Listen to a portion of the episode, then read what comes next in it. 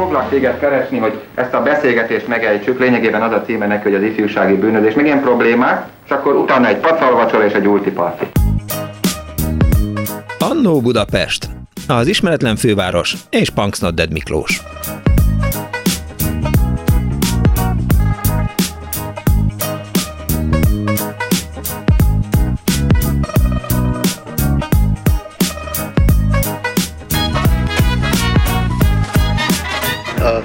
Zenekar mindig irányítja közönségét. Tehát amit mi kérnénk azt, hogy a zenekar bármilyen öltözékbe legyen, bármilyen szerelésbe, hogyha nektek tetszik az, hogy színes ing, ilyen olyan ing, annak kell egy olyan jelleget adni, hogy egyenruha.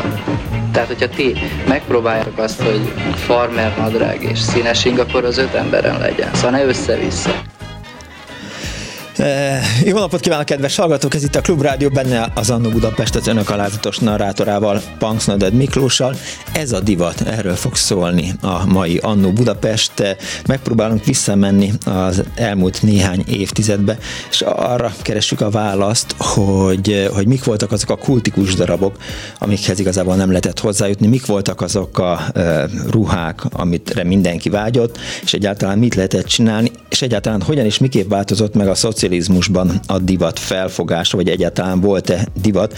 Ebben fog nekünk segíteni először dr. Simonovics Ildikó művészettörténész szakmuzeológus. Jó, reg- jó napot kívánok, kész csók! Jó napot kívánok, Miklós, üdvözlöm a hallgatókat. Azon gondolkodtam, eh, hogy nyilván ön is hallotta ezt a bejátszást, amikor arról beszél a kis titkár, hogy hát eh, a zenekar eh, az leginkább egyforma ruhában legyen, mert hogy, hogy legyen egy ilyen egyenruha jellege a beat zenekar öltözködésének. Szóval a kérdés az az, hogy volt olyan időszaka Magyarországnak, amikor a divat üldözött volt? Hát igen, nyilván volt egy ilyen közbülső kérdés, hogy egyáltalán a szocializmus idején beszélhetünk-e divatról, mivel hogy én ebből írtam a doktorit, többen szegezték már eddig nekem ezt a kérdést, hogy mégis miről beszélek. És hát ez azt kell, hogy mondjam, hogy ugye 1940-es évek végét egészen ugye a rendszerváltozásig többfajta szakasza volt ennek, a, ha úgy veszük a magyarországi divatnak, és nyilván a, a kommunista hatalom átvétellel volt egy időszak Rákosi uh, hatalomra lépésével párhuzamosan, amikor igen üldözött volt mindenfajta divatozás, az öltözkö, feltűnő öltözködés, az egyébként még talán tovább is, tehát gyakorlatilag mint ilyen burzsóá csökevény, az abszolút megvetett volt. Ki akarták alakítani szovjet mintára tulajdonképpen egyfajta ilyen egyenruhát, tehát hogy létezzen egy olyan, hogy szocialista divat, ami, ami eltő, olyan, mint később egyébként a, mondjuk én ez a, a 70-es évek generációja vagyok, amilyen az iskola köpeny volt, tehát hogy így el, összemos, elmossa a különböző társadalmi hovatartozást, nemet is, tehát hogy ez egy ilyen abszolút ilyen uniformizáló dolog, és hát valójában a, amikor az államosítások a divatipart is elérték, elsősorban azokat a a, a, a divatot meghatározó budapesti szalonokat, tehát ott államosították őket, így aztán állam, ilyen állami nagyvállalatok, tervezővállalatok alakultak. Onnan, tehát volt egy olyan időszak, mondjuk 50 és 53 között, amikor igazából nem beszélhetünk divatról, üldözött is volt, alapvetően egy feltűnőbb, a feltűnőbb az az, hogy eltér a, a, a, a bolti kínálattól, egy feltűnőbb ruházat az gyakorlatilag komoly hát kockázatot jelentett, tehát hogy akár behívhatták az illetőt, tehát hogy kérdőre vonják, és akár egy pert is a nyakába kapott, vagy ugye az ikonikus adási úton kötött ki. Tehát, hogy az tényleg akkor, akkoriban ezt, tehát a divatról nem beszéltünk. 53-ban viszont Stalin halálával, vagy azután érezhető volt egyfajta enyhülés, és akkor már nem azt mondták, hogy, hogy teljes mértékben öltözött, hanem az, hogy a, a férfiak és nők szépen tudjanak felöltözni, ez egy cél volt az új államosított ruhaiparnak egy ilyen célként tűzték ki, és akkor már egyfajta ilyen kvázi változatosságot is szintén, tehát ugye a mennyiség mellett, mert addig csak a mennyiség, mennyiség, mennyiség volt az elsődleges fókusz, aztán, hogy már azért nem ártana, hogyha minőség is legyen. Persze ez még nagyon-nagyon hosszú ideig várhatott magára, mert gyakorlatilag attól, hogy nem volt megfelelő mérettáblázat, az, hogy nem volt megfelelő minőségű anyag, az, hogy nem volt konfekcióiparunk, ez gyakorlatilag, vagy hát akkor próbálták felépíteni, tehát ez gyakorlatilag az állami áruház, akinek megvan, mint film, Igen. gyakorlatilag azért az 50-es években ez volt a meghatározó. De az 50, tehát a 40-es, 50-es években gyakorlatilag az embernek egy ilyen legfontosabb vágyát próbálták eltüntetni vagy kiölni, azt, hogy valahogy nézzen ki. Tehát, hogy hát megkülönböztesse hát, magát a többitől. Ez, ez nem ment, tehát, hogy erre, erre jöttek el, és ugye 56, uta, 56 lett a következő ilyen cezúra, vagy mérföldkő, hogy ezt a, hogy valamilyen szelepet azt így, így kiengedjenek. Uh, és ez a, a, pont az embereknek az esztétikai, vagy hát a, a, az a vágya, hogy, hogy jól nézzen ki, mert azért sokaknak, tehát nem is akik divat trendsetterek voltak, de hogy az, az átlag emberben is benne volt az, hogy szép, tehát hogy szebb akar lenni, hogy, hogy, hogy, hogy az, az egy ilyen belső pszichés kényszer egy csomó tehát a, a, az emberek nagy részének, hogy, hogy, hogy, hogy, hogy fontos számára a kinézet, és akkortól fokozatosan tulajdonképpen az 50-es évek végére, 60-as évek elejére megjelentek különböző olyan kis szériás termékeket árusító üzletek, tehát egy picit így, így, így engedtek, illetőleg már azért kevés, tehát megszólták egyébként a bizonyos munkahelyi közegbe, ha valaki nagyon kirít, vagy ha feltűnő nyugati cuccai voltak, mondjuk akár ikás csomagból, ami ugye az IKA az egy olyan kereskedelmi hálózat volt, ahol külföldi hozzátartozók tudtak pénzt küldeni, vagy azon keresztül csomagok érkeztek.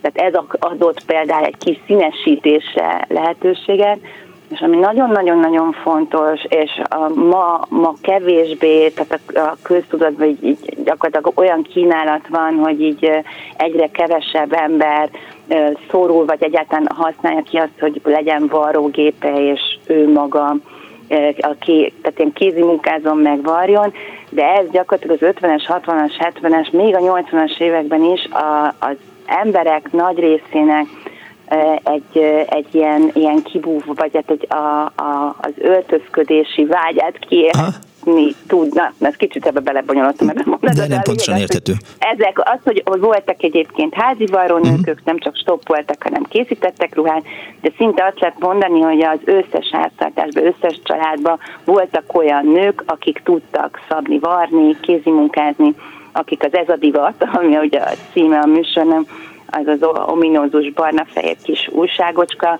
ami az, gyakorlatilag a, a, a forrása volt a, akár a nyugati divatnak is a magyar nők számára, abból tudtak maguknak varratni. Elképzelhetőnek tartja, hogy, hogy volt illegális divat? Tehát, hogy az emberek igazából csak otthon öltöztek fel, vagy ha valaki átjött hozzájuk, volt akkor megmutatta? Olyan, igen, tehát hogy az, az hogy ugye a, a kommunista rezsim az a, a, dolg, tehát a nőket be akarta vonni a munka területére, és nem csak a, az otthoni munka, hanem hogy gyakorlatilag a gyári munkás nőket, tehát a gyár, gyári dolgozóknak, meg az élet különböző területeire, ez azért nem, nem rögtön sikerült. Tehát az 50-es években még egy csomó olyan uh, olyan tehát gyest, meg a különböző óvodai hálózatokat be kellett még vezetni ahhoz, hogy azért a nők nagyobb számban álljanak át a munka fontjára, és épp ezért még mindig megvoltak az úgynevezett háztartásbeli, beliek, és azok, akik a korábbi időszakban, tehát a két világháború között ügyeltek a részletekre, szerettek szépen felöltözni. Lehet, hogy már csak egy-két ruhájuk volt a háborúból, ami megmaradt, de az, hogy, hogy, hogy mondjuk halsütővassal saját hajukat így begöndörítsék, az, hogy adott esetben, ugye amikor a legkeményebb ideológia szerint piros kör, vagy hát körömlakot nem volt szabad viselni, rúzsozni nem volt szabad magukat, mégis, még a nagymamám is beszámolt arról, hogy amikor nem volt, még nem is tudtak sminket venni, akkor például gyufával, amikor ezt megnyitották, és utána kormos lett, abból például szemöldököt tudtak rajzolni maguknak, és, és harapdálták a szájukat, meg innen-onnan azért sikerült pult alól beszeredni egy-egy kozmetikai terméket is. Tehát, hogy otthon, a, a, tehát a nem nyilvános szférában, ott odáig nem terjedt a, a, a rezsimnek a, a kezem, vagy odáig nem értem. Tehát az a privát szférában az, az történt, amit tehát ott szabad, volt szabadság. Változott a helyzet attól, hogy elkezdtek konfekcióruhákat készíteni? Hiszen mindegyik egyforma volt, mindenki ugyanúgy nézhetett ki. Hát ugye a konfekció volt, tehát amikor az volt, kiadta a Rákosi azt a szlogánt, hogy, vagy ezt a ilyen felhívást, hogy hogy, hogy öltöztessük fel az országot, ott gyakorlatilag ez arra vonatkozott, hogy fel kell húzni egy olyan konfekció ipari ágazaton, ami a, a dolgozó nőnek is, vagy hát tulajdonképpen mi a, a társadalom teljes szegmensének biztosítja a megfelelő és csinos ruházatot. Ez ugye, ahogy mondtam, mérettábla hiányában, illetőleg megfelelő minőségű anyag, meg a, a hiánygazdálkodás utasításos rendszer miatt olyan nagy minőségek nem voltak, tudom én, kockás, pöttyös, pláne volt egy pár korbásony, és akkor minden arra az anyagra csinált, abból azt csináltak a kötényruhától kezdve a nadrágon át. Tehát nem, nem volt túl nagy változatosság, és ezért nagyon silány mm, minőségű volt kezdetben a konfekció, amit nem egy valamit magára adó férfi meg nő nem vásárolt ilyet. Tehát inkább maguknak voltak, uh-huh. meg voltak olyan kis salonok, ahol megfizethetően tudtak csinálni. Tehát voltak maszek szabók, ilyen volt például nevelapám apukája is, tehát akik egészen a farmer megjelenésig, vagy amikor ez nagyon divatos lett, azért a, az érettségi öltönyöket, azt me, egyszerűen még bennük volt a két világháború közötti elegáns, úgymond idézőletes úri öltözködés, uh-huh ami, ami egy, egy, egy példa volt, egy mitta, tehát hogy egészen a 70-es évekig nem nagyon hordtak uh, igényes emberek konfekciót. És ráadásul még drága is volt. Engedték, Bajlagosan hmm. drága. Engedték azt, hogy az ember külföldről behozzon idézelkeződik divatos ruhadarbokat? Hát ugye a nagy, ritkán utazhattak a, a, abban az időben, ezt gondolom, hogy a hallgatók nagy része így pontosan emlékszik, tehát ugye nyugatra három évente, és hát ahhoz is engedély kellett, és aztán mondjuk lehetett menni KGST országokba. Egyébként egy komoly kis térképet lehet felállítani, hogy az hm. egyes országokból miket hoztak be magukkal az emberek, ha végre tudtak utazni, és összegyűlt rá a pénz, különböző fekete meg egyéb munkákból, meg valutát is rendszerbe így úgy szereztek maguknak. Tehát, hogy, hogy megvolt, hogy mely országokból mit hoznak, egyrészt saját mm, számukra, tehát mindenki a saját maga számára, másrészt pedig akár eladásra, ami nyilván nem volt legális. Tehát a, a csempészésnek, a csempész kultúrának nagyon, nagyon nagy tehát virágkora volt gyakorlatilag a 60-as, 70-es években, amikor ez az utazós dolog így elindult, és nem, már nem csak a sportolók, meg néhány külügyi alkalmazott, vagy ilyen prominensebb személyiség tudott külföldre utazni. Tehát elképesztő volt az a fajta, tehát hogy mi, mi, mire, mire vágytak nyilván a fiatalok farmerre, de gyakorlatilag a fiatal, tehát a felnőtt generáció sora nyugati ruhára, mert azok presztis termékek voltak, de a nyugati konfekció az már igen, tehát amennyire magyar konfekciót nem vásároltak, de de, de a nyugati úton akár konfekciót is beszerezni, azok olyan státuszszimbólumot jelentett egy-egy ilyen ruha birtoklása, ami, ami, ami tényleg így kiemelte kiemelkedett valaki a, a saját hétköznapi közegéből, úgynevezett hétköznapi stílusikon lehetett. Kimutatható volt az, hogy pártunk és kormányunk vezetői azért igyekeztek divatosak lenni? Még egyszer, bocsánat, az elejét nem hallottam. Hogy kimutatható, vagy tetten érhető, hogy azért pártunk és kormányunk vezetői megpróbáltak divatosak lenni, vagy tényleg úgy állt rajtuk egy, az öltöny, mint Orbán Viktoron, tehát mint tehénen a gatya? Hát az igazság, hogy a, az 50-es évek elején gyakor, ugye hát egy új elit elüzetetett a kor, korábbi arisztokrácia és nagypolgárság, uh-huh. tehát ők ugye nem kívánatos réteg voltak, és a munkásparaszti osztály, úgymond, vagy hát társadalmi réteg lett az uralkodó, akiknek nem volt ehhez kultúrája, meg nem volt ruhája. Hmm. Tehát sokkal, tehát visszaemlékezésekből, meg talán még levéltári anyagból is kiderül, hogy a kezdeti időszakban az elvtársak azok az kölcsönző vállalattól szereztek smokingokat, meg, meg elegánsabb öltönyöket, amik aztán ugye álltak rajtuk, mint tehénen a gatya, és ugye, hát aztán ugye a nők, nőknek a, a divatozás és a szépség iránti vágyuk, az hát a, ugye én Rothschild Klárával foglalkoztam Igen. most 20 évekig, és tavaly zárt be a kiállítás ugye a pandémia miatt, tehát a, például pont a Rothschild Salon azért jött létre, vagy hát azt feltételezhetjük, hogy Bognár elvtársnak, a hajdani belkereskedelmi miniszternek azt adta el gyakorlatilag, tehát úgy kötött paktumot Klára, aminek persze a részleteit pontosan nem ismerjük, hogy kell a hölgyeknek a szép ruha, mert baromi kínos, amikor egy nemzetközi delegáció, ha érkezik egy fogadáson, uh-huh. a mi asszonyaink elmaradnak, mondjuk a nyugati társéktól.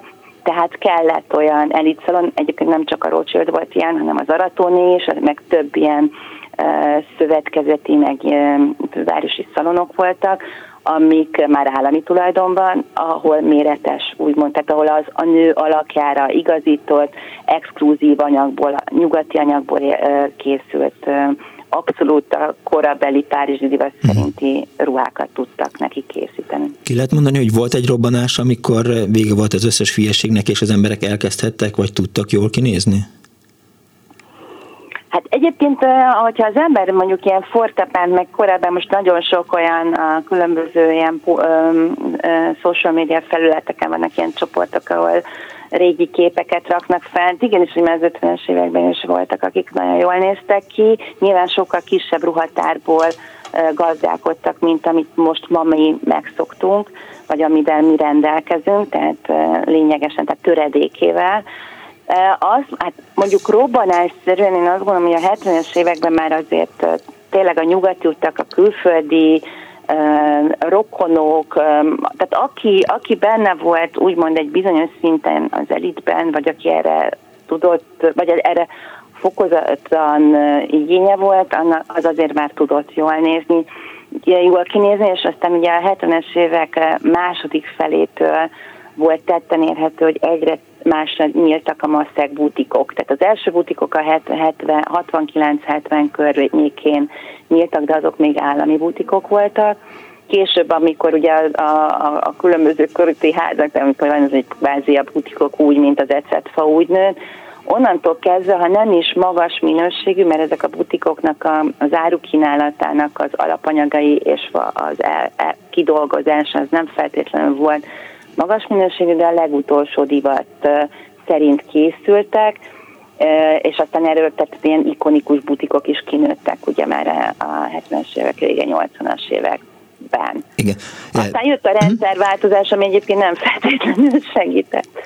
Tehát sok-sok butik becsődölt a később a különböző nemzetközi áruházáncok megjelenésével, a magyar ruhaipar pedig ugye privatizálva lett, és és az az annak vége lett. Időről időre el szoktam mesélni, mert a kedvenc történetem volt a 80-as évek butik világából, hogy létezett egy Tügi MK nevű cég, amely elsősorban butikosoknak gyártott ruhákat, és rengeteg jó szakemberrel, tehát modellező szabásszal, meg mindennel, és amikor 1986-ban bemutatta a Music Television a Dancing in the Street című klipet, amiben David Bowie Mick Jaggerrel táncol, akkor, uh-huh. akkor ez a társaság, a Tügi MK, az fogta magát, és egy hét múlva Budapesten már ugyanazt a sejeminget lehetett kapni, jó drágán, nyilván butikba, de hogy, hogy a, a, a sejmet, a cérnát, a gombot, mindent külföldről hoztak be, ami gyakorlatilag pontosan úgy nézett ki, mint Mick Jaggernek az ingje.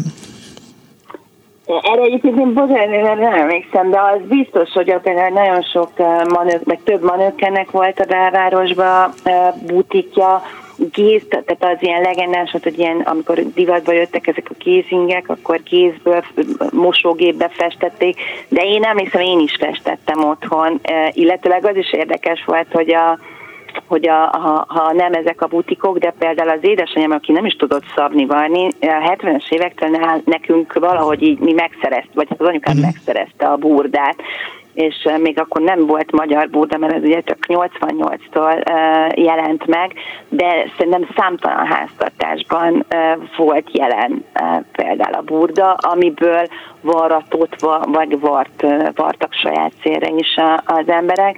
Hát a, a, a, a tűgélmk nincs meg, de, de gyakorlatilag igen, tehát akár filmekben, akár, amíg még nem voltak videóklipek, külföldi, tehát amikor a külföldi utakról szereztek be ottani újságokat, tehát ilyen Vóktor, Melik Relenát, stb. Tehát amiben szintén a nyugati divatnak a képét láthatták, de egyébként az ez a divat, meg a pesti divat mm. is szolgált, amit így egy az egybe le lehetett koppintani, és abból, ebből, ebből egyébként a, a, a 70-es évek végén megjelenő butikok is hát így profitáltak, szóval.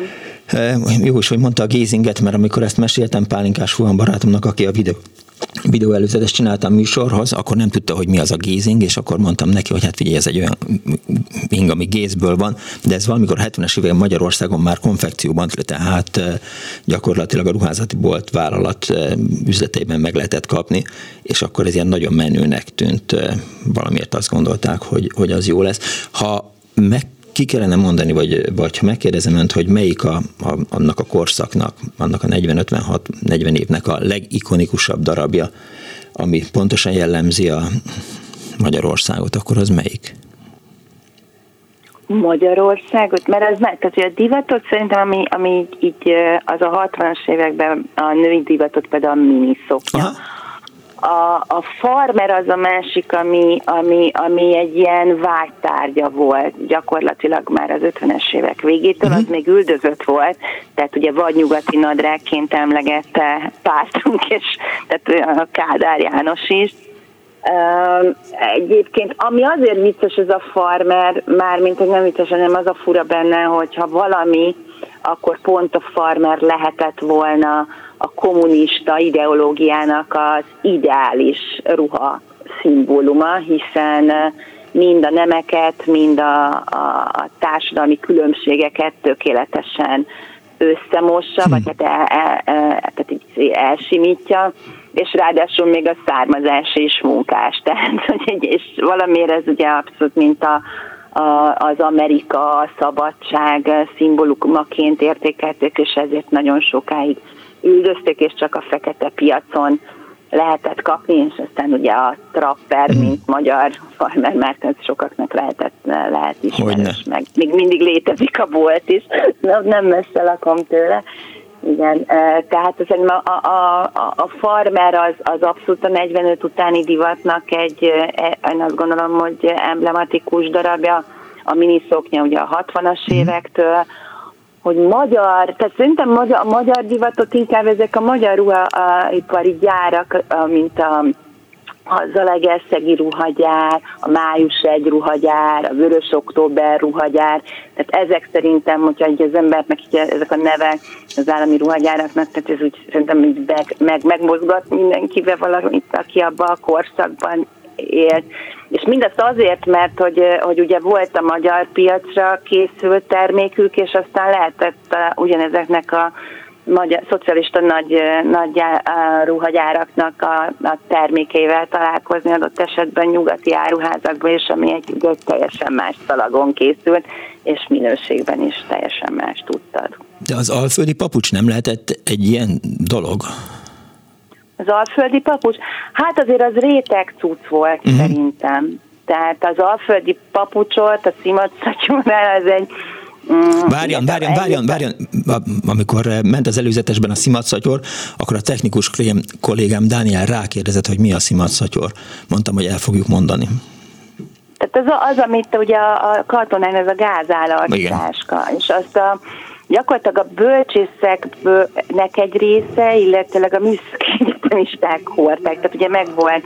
Tehát a 80-as években tökéletesen, tehát az utcakéből a fiatalokat azt be lehetett gyakorlatilag így tehát kategorizálni az öltözékük alapján, hogy így az egyetemistákat, hogy ki melyik főiskolára, egyetemre járt, mert ezek nagyon markásan látszottak, és az alföldi papucs is azért az egy, egy, mm. egy fiataloknál és réteg cucc volt, én azt gondolom, de tényleg az, meg a tisztacipő, hát aminek most ugye nagy Igen. konjunktúrája van ismét. Tehát így márkák így voltak, meg szerintem a Trapper is ilyen, csak hogyha mondjuk így ruhadarab, akkor ugye korszakonként volt a balonkabát, a lódenkabát, az ávós bőrkabát, az is nagy divat volt, aztán visszajött a 60-as években, pedig akkor már ugye politikai felhang nélkül. Tehát ilyenek voltak, persze. És a szimatszatyornál fontos megjegyezni azt, hogy az ember azzal helyezte el magát a, a palettán, hogy mely zenekarok neve volt ráírva tollal. Tehát, hogy van, Edda HBB, Led Zeppelin, vagy, eh, vagy eh, Johann Sebastian eh, Bach például, és akkor azt mondták, hogy fú, hát iszonyatosan jó fej vagy. Értem. Hát igen, meg ugye a, a farmereket is lehetett egyéníteni, arra is írogattak, hímezték, hogy ugye az a hippi kultúrának igen. volt egyfajta uh, lecsapód, és uh, még a 70-es, 80-as években, tehát ugye az már egy ilyen poszthumusz kicsit, tehát igen, igen, tehát abszolút identitás képző volt, főleg a fiatalok szubkultúráinak az öltözet, hogy hogyan néznek ki. Utolsó rövid kérdés, megszenvedtük mi ezt, vagy, vagy kikeveredtünk ebből a divattalanságból, és most jól nézünk ki? Hát nézd, én most éppen Hollandiában vagyok.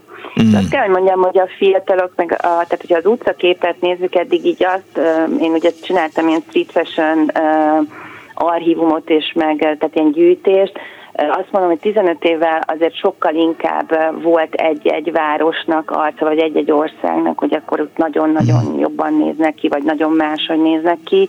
Hát most, meg előtte voltam Dániában a lányom, nem is egy gyereklátogatóba vagyok.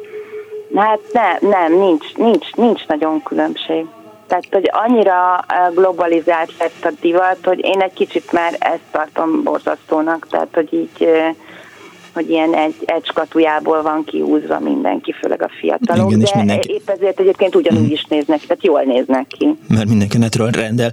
Nagyon szépen köszönöm dr. Simonovics Illikó művészettörténész szakmúzeológus, az Öltöztessük fel az országot című könyvszerzőjének, hogy rendelkezésünkre állt. További szép napot kívánok! Önöknek is köszönöm. Viszont hallásra! 24 06 95 3, 24 07 95 3, SMS-ben 06 30 30 30 95 3. Hívjanak és meséljenek, hogy milyen ikonikus darabot honnan szereztek be. Egyáltalán meséljék el, ha el lehet mesélni azt, hogy mi volt vidéken, melyek voltak a vágyott ruhadarabok, és mennyire volt önök számára fontos a divat, hogy játszották ki mondjuk a hülyéket, akik azt mondták, hogy ne divatozzál már kisfiam, mert úgy maradsz. Halló, napot kívánok! Jó napot kívánok, Szirtes András vagyok megint. Nem baj, hogy fölhívtalak? Dehogy baj. Hát azt szokták mondani, hogy, hogy, hogy Szirtes András nélkül az Annó Budapest az olyan, mint a kávé komplette nélkül, vagy a félkarú órás. Nem, már komolyan lelkifurdalásom van, mert múltkor azt mondtad, hogy más tornával lékeskedsz. Hát nem így van, én örültem neki, hogy két témában segíthettem nektek, és ez természetes most azért telefonáltam, mert abban a speciális helyzetben voltam a 60-as években, hogy az én apukám volt a ruházati bolt vállalat vezérigazgatója. Ne hülyeskedj!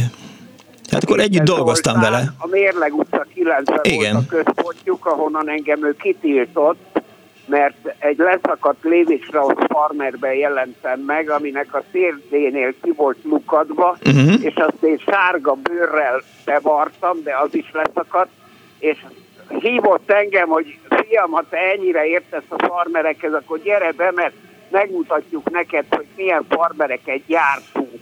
Aha. És nem tudta szegény, hogy én egy ilyen leszakadt farmerbe érkeztem, nem is akart beengedni a kapuőr, de aztán bemondtam a nevemet, és akkor ugye megnyíltak a kapukapán, írult, pidult, fölvonultak ott, és megmutatták a különböző kelet-európai farmereket, uh-huh. és akkor én, mint farmer szakértő mondtam, hogy ennek a varrása más cérnával van, uh-huh. itt nincsen patent, és így tovább, mert én a Levi Strauss 501-esbe voltam szerelmes, amit csak az ecseri piacról lehetett kapni, akkoriban ugye a 70-es évek elején 4-5 ezer forintért, de gondold meg, akkor nekem 1100 forint volt a fizetésem, tehát négy havi fitum ráment, hogy Lévis 501-es vegyek. Katonai szintgázállart táskát vettem ugye használtan, Igen. azt papírral, és abba tartottam a Bolex kamerát, amivel forgattam, és azóta is Lévis 501-es hordok, most már olyan 18-20 ezer forint egy nadrág, meg egy cseki, az olcsó, de én nekem ez megmaradt, mint egy ilyen szimbóleum, tudod? Igen, de érdekes, hogy édesapáddal egy ilyen dolgoztam, de hát mindegy, így futnak össze a szálak. És, Hol dolgoztál? A ruboltnál? Igen, igen, én a kirakatrendező voltam a ruházati bolt vállalatnál, és aztán egyszer elmentem egy párt aktívára, ahol Marosán György beszélt a, a munkásoknak arról, hogy mi is a helyzet a világpolitikában és a szakszervezeti életben, és engem is oda küldtek, mint politika iránt érdeklődő fiatalt, és akkor föl, föltettem néhány kérdést eh, ennek a um, komcsinak, és eh, aztán... Téged is kitiltottak? Nem kitiltottak, hanem szólt a munkai főnökömnek, hogy, hogy ez nagyon érdekes ez a fiatalember, őt mindenféleképp be kéne vonzani legalább a kizbe vagy a pártba, mert hogy nagyon komoly politikai érdeklődése van. Én ott rákérdeztem, hogy most akkor mi van a lengyel szakszervezetekkel, meg egyáltalán. Jézus Mária. És akkor mondták, hogy ez De nem minden. akartak beszervezni ügynöknek, ugye? Nem, ahhoz hülye voltam, azt, azt lekésték. Azt, Jó, azt akkor nem fordítsuk meg, nehogy én legyek a riporter és te a riportalany.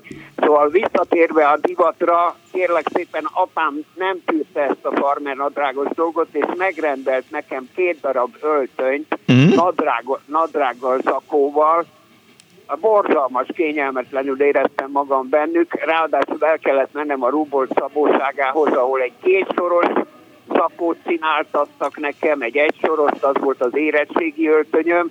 Ezeket szépen beakaszgattam a szekrénybe, és továbbra is farmerben jártam aminek az volt a kockázata, hogy a rendőrök, ha valaki ilyen Lévi-Strauss farmerbe, vagy Liebe, vagy Wrenzlerbe járt, és hosszú haja volt, akkor bizony megtépték a rendőrök, magyarán szóval megfogták, nem az utcán verték meg, hanem bevitték a rendőrösöt, jól megagyalták, levágták a haját, és másnap reggel kirúgták, hogy mehet haza.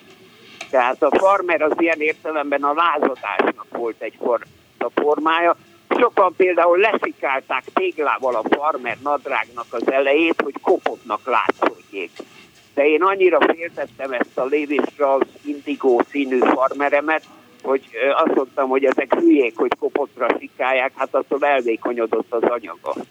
Úgyhogy én ö, abban aludtam, abban éltem, általában egy farmer nadrág körülbelül két-három évig kitartott, és akkor megint gyűjtelem kellett, hogy az eserén tudjak venni. És te is ilyen hülyeséget csináltál, hogy haveréddal húzattad magadat a földön, hogy minél gyorsabban kopjon? Nem, nem, én ezeket mind lehülyéztem, mondtam, hülyék vagytok, tönkreteszitek ezt a drága cuccot, hát ez egy maraság, majd magától ki fog kopni. Igen. Az valóban az történt, hogyha a mosógépbe kimostad, akkor egy ilyen nagyon sötét kék lebet eresztett, de állítólag be kellett mosni elsőre, hogy ne töredezzen. Tehát a, kimentél a leserire, uh-huh. akkor azt kérdezted, hogy ez már egy, egy első mosáson túl esett, vagy muszáj megcsinálni. Uh-huh. Hogyha el, először kimostad a nadrágot, ahogy megvetted, akkor megpuhult kicsit az anyaga, és akkor a lépéseid és a hajlatai során nem tört meg ilyen sikosra ott azokon a részeken, ahol hajlott. Tehát kicsit rugalmasabb lett az anyag, úgyhogy az első mosásra muszáj volt megcsinálni. Ja. Attól egy nagyon kicsit kiszakul, de még mindig ilyen sötétkék marad. Utolsó kérdésem, András. Én vagyok a Lévis 501-esben. Igen, szép vonzalom az. 20 ropér már biztos nem kapsz, de ez most igazából nem tartozik ide, de hogy milyen cipőt vettél hozzá, de ez az utolsó kérdés. Az Astoria mellett volt egy alföldi bolt, ahol makancsot vettem, nem papucsot. Aha az Asztóriánál, az Asztória szálló oldalán, a múzeum körút felé körülbelül a második volt, egy elég kicsi cipőbolt volt, uh-huh. mindenki oda járt Budapesten, és ott lehetett ilyen magasszárú igazi bőrbakancsot venni. Értem. Az volt a divat. Fölőre meg, hát farmer jackire akkoriban azért nem futottam, mert az azért sokkal drágább volt, mint a nadrág. Meg tök béna hát is. mindenki olyan dolgot vett, amilyet tudott. Igen. Igen, farmer nadrágot nem veszünk fel, farmer jacket, csak igen. Na jó, köszönöm hát szépen, András! Tudom. Viszont hallásra, szervusz! hogy hozzászólaltam, most már majd nem fogok jelentkezni, nyugodtan, Nyugodtan, szia! 24 06 95 3, 24 07 95 3, SMS-ben 06 30 30 30 95 3. A divatról szól ma az Annó Budapest, azt írja az egyik kedves hallgató SMS-ben. 78-ban Jugóban sikerült Adidas sportnadrágot, kettőt, meg egy felsőt az anyutól kísírni. Egy másik hallgató azt írja, hogy az Adidas bolt a Váci utcában 86 tájékán nyílt meg, lehet előbb, de évekig kilométeres sorok álltak ott.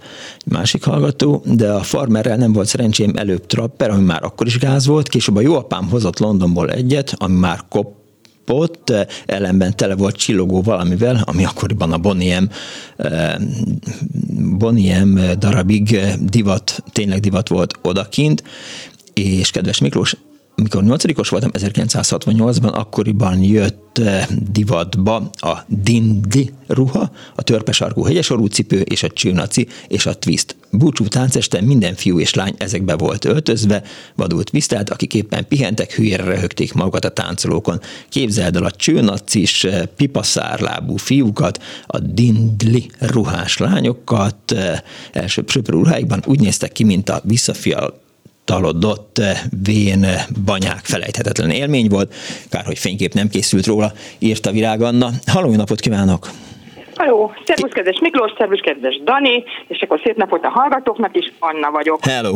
És hogyha lehetne, akkor szóba hoznám, mindenféleképpen amúgy más sztorik is vannak a tarsolyban, majd odaérünk, de Vámos Magdát, a divat nagyasszonyát, a magyar divat nagyasszonyát, uh-huh. aki egy fantasztikus, egy bűbájos, egy tündéri, egy maga a stílus, és, hat, és ezer szállal köthető a magyar divathoz. Többek között azt hiszem, hogy az ez a divat főszerkesztője is volt. Hát remélem, hogy nem csalódom. Na most az én sztorim, az pedig az, hogy én ruhaiparit végeztem, most a 80-as évek második felében járunk. Nehéz volt bekerülni? iskolája volt. Hogy? Nehéz volt bekerülni? Hát ma, ma, manapság már csókosnak mondanák, uh-huh. és abból a szempontból nem volt nagyon kiadós, hogy ugye csak csupa lányok voltak. Tehát így abból a szempontból az négy évig az bekorlátozta a mm, lehetőségeket. Két srác volt, aki nagyon ügyes volt, és úgy hiszem, hogy ők egyébként később divat téren el is helyezkedtek. No, tehát mi annak idején egy testvériskolában, ami egy párizsi testvériskola volt, amit a Magda oda szervezett egy ilyen úgynevezett tanulmányi kirándulást, amikor még valóban az volt, hogy ilyen három évente lehet, meg ilyen, tehát ilyen nagyon korlátozottak voltak, de mi amikor kimentünk, az gyakorlatilag olyan volt, mint egy ilyen marsutazás. Tehát ott ráadásul plusz pont egészbe a divat közepébe, uh-huh. ami annyira más jellegű cuccokba jártáltak, hogy, hogy csak pillogtunk ott össze-vissza, egy Pierre Cardin divat bemutatóra is sikerült elmenni, Hát az úgy nézett ki, mint amikor manapság látják ezeket az ökodarabokat, hogy ugye nagyon olyan első ránézésre úgy az embernek a torka elszorul, hogy atya úristen, ezt mikor kell majd hordani? Három év múlva? De, de nagyon-nagyon jó pofa darabok voltak, fiúk ilyen hatalmas váltöméssel, Szóval úgy néztek ki, mint a Nanu Nanu, ha bárkinek bármit mond. Igen. Na most minden esetre az a hölgye Bámos magra egy tündéri szervezéssel, egy ilyen ötnapos párizsi kirándulással ezt az egészet átszervezte nekünk, ami gyakorlatilag életre szóló élmény. Most csak ahogy a farmerre visszatérve, ott egy, egy állónyakú farmer volt alkalmam, egy akkori divat szerinti nagy váltomés és állónyakú farmer fölvenni, amiben körülbelül úgy néztem ki, mint hogyha, hát nem tudok neked hasonlatot mondani, hogy manapság mennyire kirívó az, amikor fölveszel Budapesten bármit is, tehát gyakorlatilag állandóan néztek, és ez valahol nem mondom, hogy nem volt rossz, de nem volt annyira jó, de ugyanakkor nem mondhattam el mindenkinek, hogy Párizsban ez most divat. De valóban, ahogy a hölgy, az első hölgy is mondta, hogy akinek volt erre affinitása vagy kedve, az például ezekkel a divatokkal tudott egy ilyen kis érzést belopni a saját életébe. Amire hát azért nyilván szükség volt, hogy az ember jól érezze magát. Igen, különlegesnek, másnak.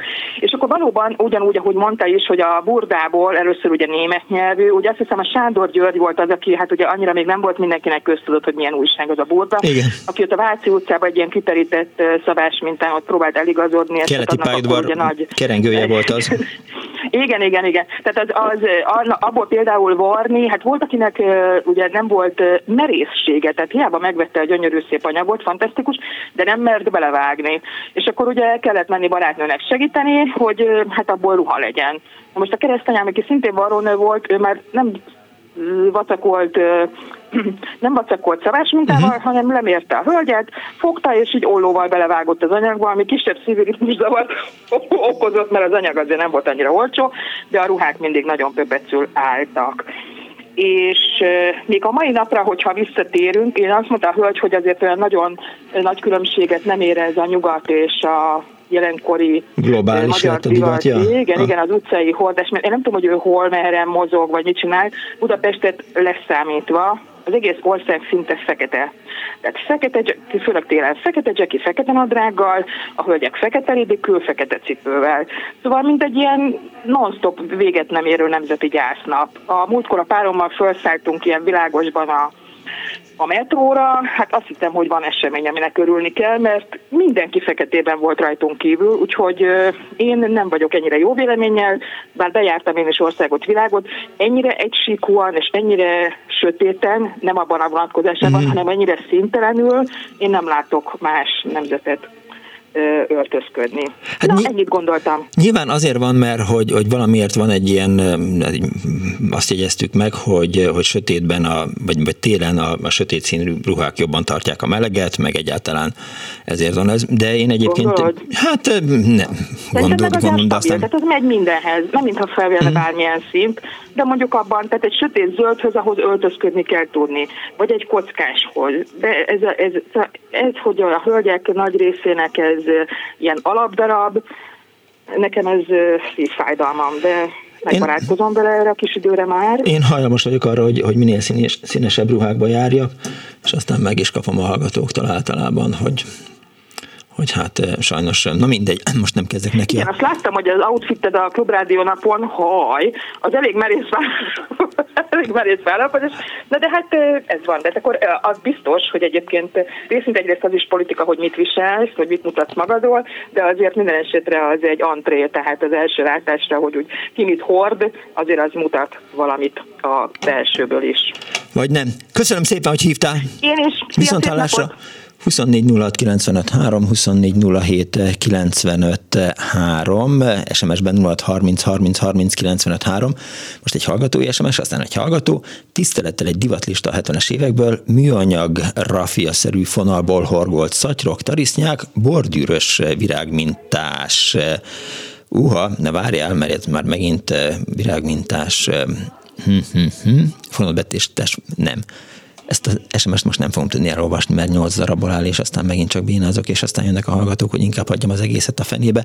Egy másik hallgató, én 69-ben érettségiztem, és meghívó útlevéllel NSK-ban voltam, hoztam magamnak egy fekete kord léviszt és egy Lee Farmert. Mindenki megcsodált az utcán, hallottam, hogy összesúgnak, üdv, hadd szóljon, írta eh, Garami Kati, és eh, aztán persze majd ki fogom valahogy hogy bogozni ezt az SMS-t, mert nyilván fontos, ha a hallgató megírta. Halló, napot kívánok! 24 3, 24 hívjanak és meséljék hogy mit honnan szereztek be. Azt írja Vámos János a Klubrádió Facebook oldalán, vagy az Annó Budapest Facebook oldalán, lájkolják, mert elaltatnak bennünket, aztán tényleg nem is tudom, hogy mi lesz. Szervusz Miklós, Nos, volt még egy eh, trapperfarmeres élményünk is, az 1980-as években a nejemmel és két gyerekünkkel autós, lakósátras utazáson voltunk, és egészen Jaltáig elmentünk. Aztán azt mondták az utazás irodában, hogy csak kötelező rubelt váltsunk ki, mert a trapper farmerért ott sok pénzt adnak, ezt így is tettük, és már az első tankolásnál is jöttek, és fogdosták rajtunk lévő farmerjainkat, és kérdezték, hogy Ginsis Kolkat szólt, mennyibe kerül a farmer. Nos, volt nálunk még öt új per farmer, oké, rendben, aminek darabja akkor 960 forint volt itthon, és a benzinkútnál az érdeklődők azonnal ígértek érte 160 rubelt, amely akkor 17 forintos áron számolva a farmerenként 2720 forint volt. Visszafelé jövet, meg Zsuzsán farmer szoknyáját is megvették tőlünk, írta Vámos János. Halló, napot kívánok! Jó napot kívánok, Kócsa Lászlóné vagyok. Üdvözlöm! Azért telefonálok, én a 60-as évek első felébe jártam gimibe, uh-huh. és akkor az egyik kedvenc ruhadarabom volt a twist pullover, amit, amit nem boltba vettünk, hanem a IKA, vagy valami ilyen, ilyen külként cég volt. Várjon, várjon, még mielőtt belemegyünk az IKA-ba, mert én csak egy könnyűzenei felvételből ismerem a twist pullover esti viselet, az melyik volt? Fenyő Miklós énekelt róla. Nem tudom, nem tudom, én ezt Nem tudja, hogy mi az, hogy twist pullover? Azt, az volt a neve, úgy nézett ki, hogy ilyen háromszöglet alakú kivágása Aha. volt, talán 160 forintba is került, ami a 60-as években az elég sok volt, uh-huh. de én ezt addig viseltem, amíg el nem nyújt, mikor már a könyökét ki, kirongyolódott, akkor levágtuk, és akkor még úgy is viseltem. Mellé, nagyon persze, jó darab volt, nagyon-nagyon szerettem. Az, de hát a suliba annak idején kötelező volt, nagyon szigorúan kötelező volt a köpeny, meg a diák sapka, azt is ellenőrizték, hogy viseltük-e. Ja. Hát viseltük, amíg látták, aztán lekaptuk, aztán visszaraktuk, szóval ilyenek voltak. Egyébként én, én faluban éltem, meg élek most is. Sok varónő volt, egy utcában tán három is, és nagyon-nagyon igényesek voltak, nagyon szépen vartak. Én nekem a mennyasszonyi ruhámat is egy varrónő varta, hát úgy, hogy kinéztük a, a divatlapból, és akkor Sárika megvarta. Nagyon-nagyon szépen dolgozott, és nagyon szép is volt a ruha. Meg akkor sok csinos nyári ruhát viseltünk, szóval valahogy nem nosztalgia, egyszerűen uh-huh. tényleg azt hiszem reálisan látom, hogy, hogy, hogy igényesebben, szebben öltöztünk, mint manapság. De érdekes, amit mond. Hát én így gondolom. Aztán volt egy olyan, még ez is érdekes volt, hogy, hogy, hogy szemferszedés. Hát ez is már kiment a divatból, mert akkor viseltük a, a nejlonharisnyát, Igen. és akkor vittük a szemfelszedőhöz, aztán az rendbe hozta, és akkor, akkor hát újra tudtuk hordani egy darabig. Sőt, még olyan is volt, hogy, hogy én nekem volt például ilyenem, hogy volt egy szövetkabátom, és akkor, amikor az elkopott, akkor kifordították és akkor a, a, mhm. a, a belsejét azt még lehetett viselni. Hát csóróbb világ volt, mint manapság, ja, ja. miszó. De, de, de szép volt, jó volt, mert akkor voltam fiatal. Értem. Köszönöm szépen, hogy elmesélte ezt. Kérem szépen, viszont hallásra.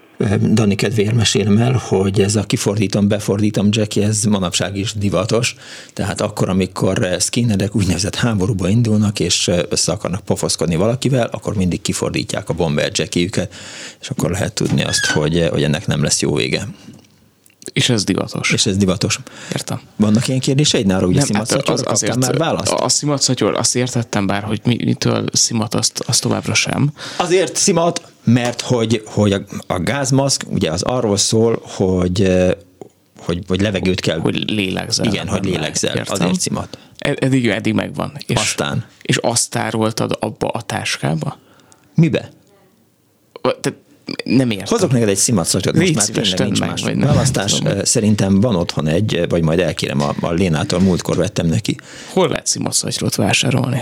Újabban. Hmm. Na mindegy, ez, ez. Egyébként velem divatról beszélgetni, én, aki mindig feketébe járok. Szóval... Igen, az a baj, hogy, hogy, hogy fekete szimatszatyor nincsen. Lehet, hogy be lehet festeni feketére, csak lehet, hogy nem olyan az anyaga, hogy, Igen. hogy az fekete legyen. Neked inkább egy ilyen elegáns diplomatatáskát tudnék javasolni. Az, a, az van egyébként. Tehát, Igen, és azon is jársz tudod, az, a, az, a, az, ami nem tudom, amiből mindig így megtömve van, és kiveszem belőle éppen azt, amit kell, de egyébként ja, mindent, a... mindent is tárolok benne. Ja, az a diszkótáskád, igen, igen, igen. Milyen táskád? Diszkótáska. Értem.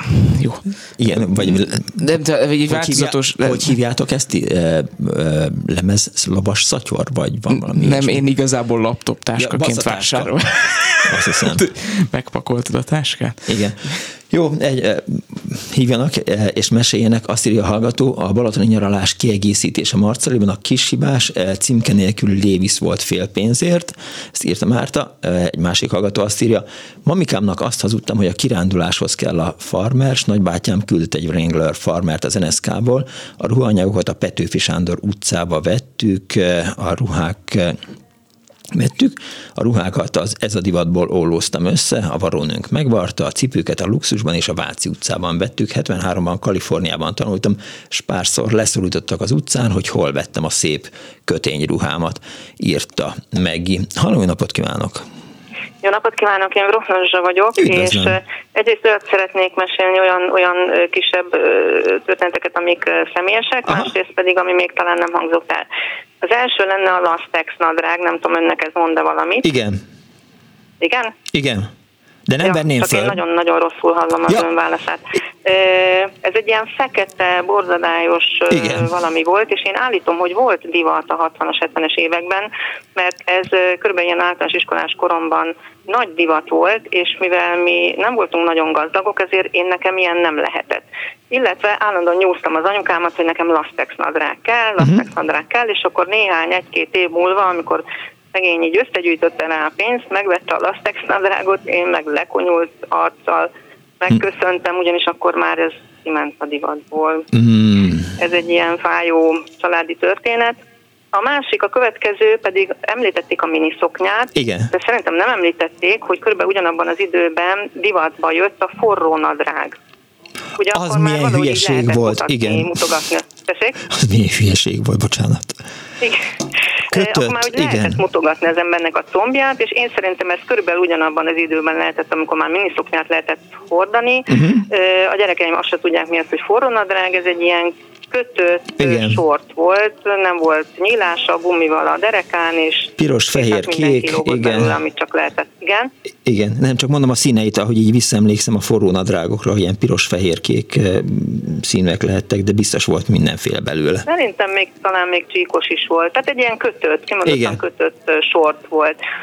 A következő sztori, meg már gimnáziumban, tehát szerintem ilyen 70-es években lehetett, hogy hát nagyon-nagyon szerettem volna farmer nadrágot, és volt Amerikában egy nagybácsink, és megírtuk neki, hogy hát a Zsuzsa nagyon-nagyon szeretne egy farmernadrágot, és akkor hát kért méretet, és én lemértem. Akkor ilyen csípőnadrágnak neveztük, ami azt jelentette, hogy nem a deréknál végződött, hanem egy kicsit lejjebb. Uh-huh. És akkor én azt szépen lemértem, azt a méretet, és ő annak megfelelően elküldte csomagban a nem tudom már, hogy Lee, vagy Levis, vagy Wrangler, vagy miért, igazi amerikai farmernadrágot, viszont ő azt derékbőségnek gondolta, tehát magyarul, amit én megkaptam, az leesett rólam. Viszont, hát akkor nagyon elszomorodtam, viszont már tudtam varni, és akkor én mit csináltam? Az eredeti farmer nadrágot jól átszaptam, jól átvartam, hogy, hogy jó legyen rám. Viszont a csomagba jött még egy igazi bitliszlemez is. Úgyhogy ez nagyon értékes csomag volt, és megoldódott a farmer dolog is. A következő az iskolaköpeny. Én magamnak vartam iskolaköpenyt, mert valami borzadályosan néztek ki azok, amiket kapni lehetett, és azt csináltam, hogy ilyen újatlan köpenyt vartam, mert akkor abból legalább már a, a pulóvernek az ujja kilátszott, hogy egy kicsit mit, mit, mit divatozik az ember ott alatta. Úgyhogy azt végighordtam egész gimnáziumban. Olyan, olyan szab, ö, fazonja volt, amilyet sehol nem lehetett kapni, cipzáros, nem gombos, Szóval nagyon, nagyon divatos voltam benne, úgy gondolom. És éreztették Aztán, is a pajtásai? Hogy... Tessék? Éreztették is a pajtásai, hogy nagyon divatosnak tetszik lenni? Hát nem, nem nagyon emlékszem, nekem magam, magamnak az az érzés volt jó, hogy, uh-huh. hogy, hogy nem azt hordom, amit, amit a konfekcióban lehet kapni, és gombos, és gallér, és hosszú és legombolható, új, ha rövid, ha mit, valami borzadályos volt az anyaguk is nem tudom, hogy ők ebből, de nem, nem volt ebből konfliktus. Itt van még, ugyanis nekem itt össze-vissza prittyeg. Itt, itt vagyok, még csak három Jó. óra van, és híreket kellene, hogy mondjak. Ja, értem. Hát akkor, akkor vagy újra beszéljünk, vagy, vagy átadom a szót a híreknek, hogy gondolja. Jó, jó oké, köszönöm szépen, mindjárt megbeszélünk itt a szerkesztővel. Köszönöm jó, szépen. Jó, köszönöm, minden jót, viszont hallásra. Viszont hallásra. 24 06 95 3, 24 07 95 3 a telefonszámunk, SMS-te 06 30 30 30 95 3-ra írhatnak a hallgatók. Azt ír az egyik, hogy Q Club mintás szivacs kosztüm, mindjárt igen, ezt, ezt varrattuk, aztán Hello Miklós 70-es évek elején menü volt a trapéz, majd az a párhuzam csípőgatya, méregettük, hogy kinek milyen széles alul a gátyó, 30-40 cm alatt égés volt. A 60-as években is lehetett jól öltözöttnek lenni, véle egy hallgató, jó volt a luxusáruház, jártam a 70-es években Jaltán, ahol egy jobb farmerért egy kis színes tévét lehetett venni, érje egy 77 éves hallgató, és fölteszik a kérdést, hogy az Orbán kabát, Orkán kabát volt már. Azt Bécsből szereztük a keleti pályaudvaron, a Wiener Walzerrel hozták a sógorok. Annyira nagy kincs volt, hogy az enyémet két nap múlva el is lopták az egyetemen. Ez a 60-as évek végén volt. Annó Budapest! Igazából bennem az ragadt meg, amikor a hallgató azt mondta, hogy az igényes emberek boltja volt a, az S modell. Valószínűleg pont ezért nem fordultál elő ott. Te beszóltál az előbb nekem, jól értettem, Dániel? Kíváncsi voltam, hogy mikor veszed észre. Figyelj, én, én nem vettem volna észre, én nem vettem volna észre, hogy, hogy te beszólsz nekem, mert azt gondoltam, hogy kettőnk barátsága az, az nem bírja el az ilyen szintű igényes izét. Dániel, Dániel, nem lesz ennek jó vége mert ez a kis éppen olyan jó, és éppen azt teszi, amit kell. Annó Budapest, az ismeretlen főváros és Punksnodded Miklós.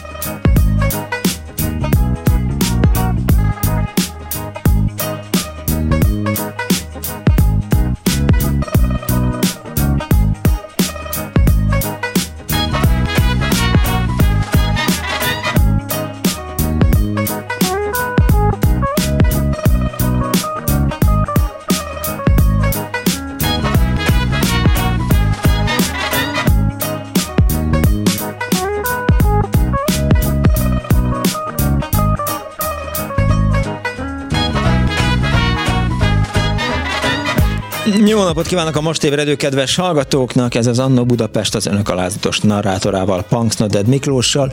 Divat történeti Annóban, ez a divat eh, az elmúlt néhány évtized divat eh, ikonikus divat termékeit próbáljuk összeszedni az önök segítségével, meg beszélünk egy kicsit arról, hogy mit tudott az ember tenni annak érdekében, hogy, hogy jól nézzen ki, és hogy ne úgy nézzen ki, mint az összes többi.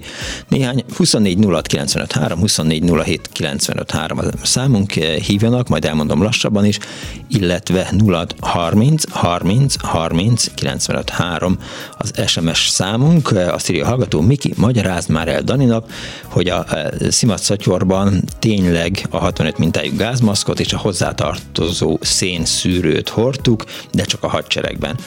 Aztán azt írja Sikító Fűrész, hogy a rongyányűt farmer is érték volt, sortnadrág készült az utolsó centiméterekből. Szervusz Dániel, parancsolj, mit szeretnél? Meg akartam köszönni a hallgatónak, szóval ő az élő példa arra, hogy egyébként egy mondatban össze lehet foglalni egy SMS, ö, nem tudom, karaktereiben azt, amit neked nem sikerült egy óra alatt.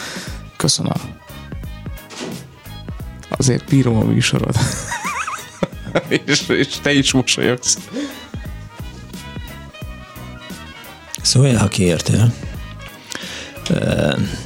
Vasszakötödékben géppel készült, testre simuló, testre simuló, ormótlan egyen pulóverek voltak, fel lehetne tenni egy képet a Szimat Szatyorról, fogalmam sincs, mi az, köszönettel érte Györgyi, már megígértük, küldjük is a nótát, valamelyik Facebook oldalunkon fönt van, lehet, hogy az Annó Budapesten, lehet, hogy a Klubrádión, de valaki már kirakta, felteszi a hallgató a kérdés, hogy az orkánkabátra emlékeztek-e, csak a nevére emlékszem. Apropó, Nejlon harisnya írja a hallgató, a nagyapám azzal a dumával szedte fel nagyanyámat, hogy felszaladt két szem a harisnyáján, majd rémlet után a feloldás az én két szemem. Boldogan éltek, amíg meg nem haltak. Ezt örökíti meg egyébként nyilván Pajor Tamás valamelyik számában, amikor azt mondja, hogy felszaladt a szemem a harisnyádon rock and rollból 5-ös. 24 06 95 3, 24 07 95 3. Halló, napot kívánok! Hello, Miklós! Hello! Kati vagyok Párizsból. Szevasz, Kati! Hallasz? Igen, igen, igen. Igen, én egy kicsit halkan. Na, először gyorsan miniszoknya ügybe. Én 64-től 69-ig jártam gimnáziumba, és vagy a második osztályba, vagy a harmadik osztályba. Hármast kaptam magatartásból a miniszoknyám miatt. Ez hogy volt? Haló? Ez hogy történt? Jó napot kívánok! Mondták, hogy Kati, hogy néz ki? Itt egy kettes. Molnár Kati, a magatartásból kettes nem volt, a hármas volt a legrosszabb, uh-huh. és az úgy volt, hogy a kis titkár javasolta a jegyet. Értem. És erre még a nem tudom melyik ö, osztálytalálkozón is a kis titkár is igazolta, hogy ez így volt, hogy hármast javasolt, mert hogy nekem a, én az anyukámmal baradtam egy miniszoknyát, és az tényleg miniszoknya volt, azt télen is hordtam, és úgy fáztam benne, de a divat miatt azért hordtam, többször kaptam húzót, és ez 65 vagy 66-ban volt, akkor ilyen forró nadrág, arról én nem is tudom, hogy mikor volt. Nem, mert az később volt, az 70-es évek. Igen, az később volt. Na hát ezt akartam kijavítani, de a lényeg, amit el akartam mondani, az, hogy én 79-ben jöttem ki Franciaországba. Uh-huh és attól kezdve minden nyáron repül, kocsival jártunk haza, és évközben meg repülővel. És akár így, akár úgy, azt mindig lehetett látni a reptéren, mindig lehetett látni a, a, ugye a repülőhöz összegyűltek az utasok, ott mindig ki lehetett szúrni, hogy kik a magyarok. Uh-huh. Mert hogy rosszul néztek ki? A, átszakadtak voltak, rettenetesen uh-huh. szakadtak voltak, a ruhájuk, a táskájuk, a csomagjuk, ahhoz képest, ahogy mi nyugaton, amiket hordtunk, hát iszonyúan szakadtam. A cipőjük nem volt nekik ezek a divatos tornacipők, szóval iszonyúan szakadtak voltak. És aztán úgy a, ez a 90 éves, 90-es évek közepén változott meg. Szóval egyszer csak eljött az az idő, hogy se a reptéren, se otthon, most nem Budapest belvárosáról mhm. beszélek, uh-huh. hanem ugye mi a Balatonra jártunk, onnan Hévízre, hát ott is az emberek nem csak rettenetesen szakadtak voltak, hanem iszonyúan öregek hozzánk képest. Ezt hogy érted? Ezt úgy értem, hogy én voltam mondjuk 40 éves, uh-huh. vagy 45 éves, hát akkor már 45 éves voltam, de aki ott 45 éves volt, az, az minimum 10 évvel öregebbnek nézett ki. Hát nyilván a szocializmusban eltöltött évek duplán számítanak, ezt azért tudjuk. Persze, persze. Na ezt akartam mondani, uh-huh. hogy ez volt a, ez volt a izé, a, a ruházkodással. Aztán volt egy olyan időszak a 90 éves, 90-es évek második felébe, amikor ez meg átfordult. Az orosz csajokon nagyon lehetett látni, de magyarokon is, az ilyen új gazdagok, azok megjelentek ilyen iszonyú nagy bőröndökkel, és valamilyen túl márkás cuccokkal voltak fölöltözve, meg túlmárkás parfüm uh-huh. illatba úsztak, szóval akkor a ló másik oldalára estek át ezek a új gazdagok. Igen, és azóta sem sikerült visszaesni. Köszönöm szépen, hogy hívtál. Még valamit hagyd mondjak, jó? Mond.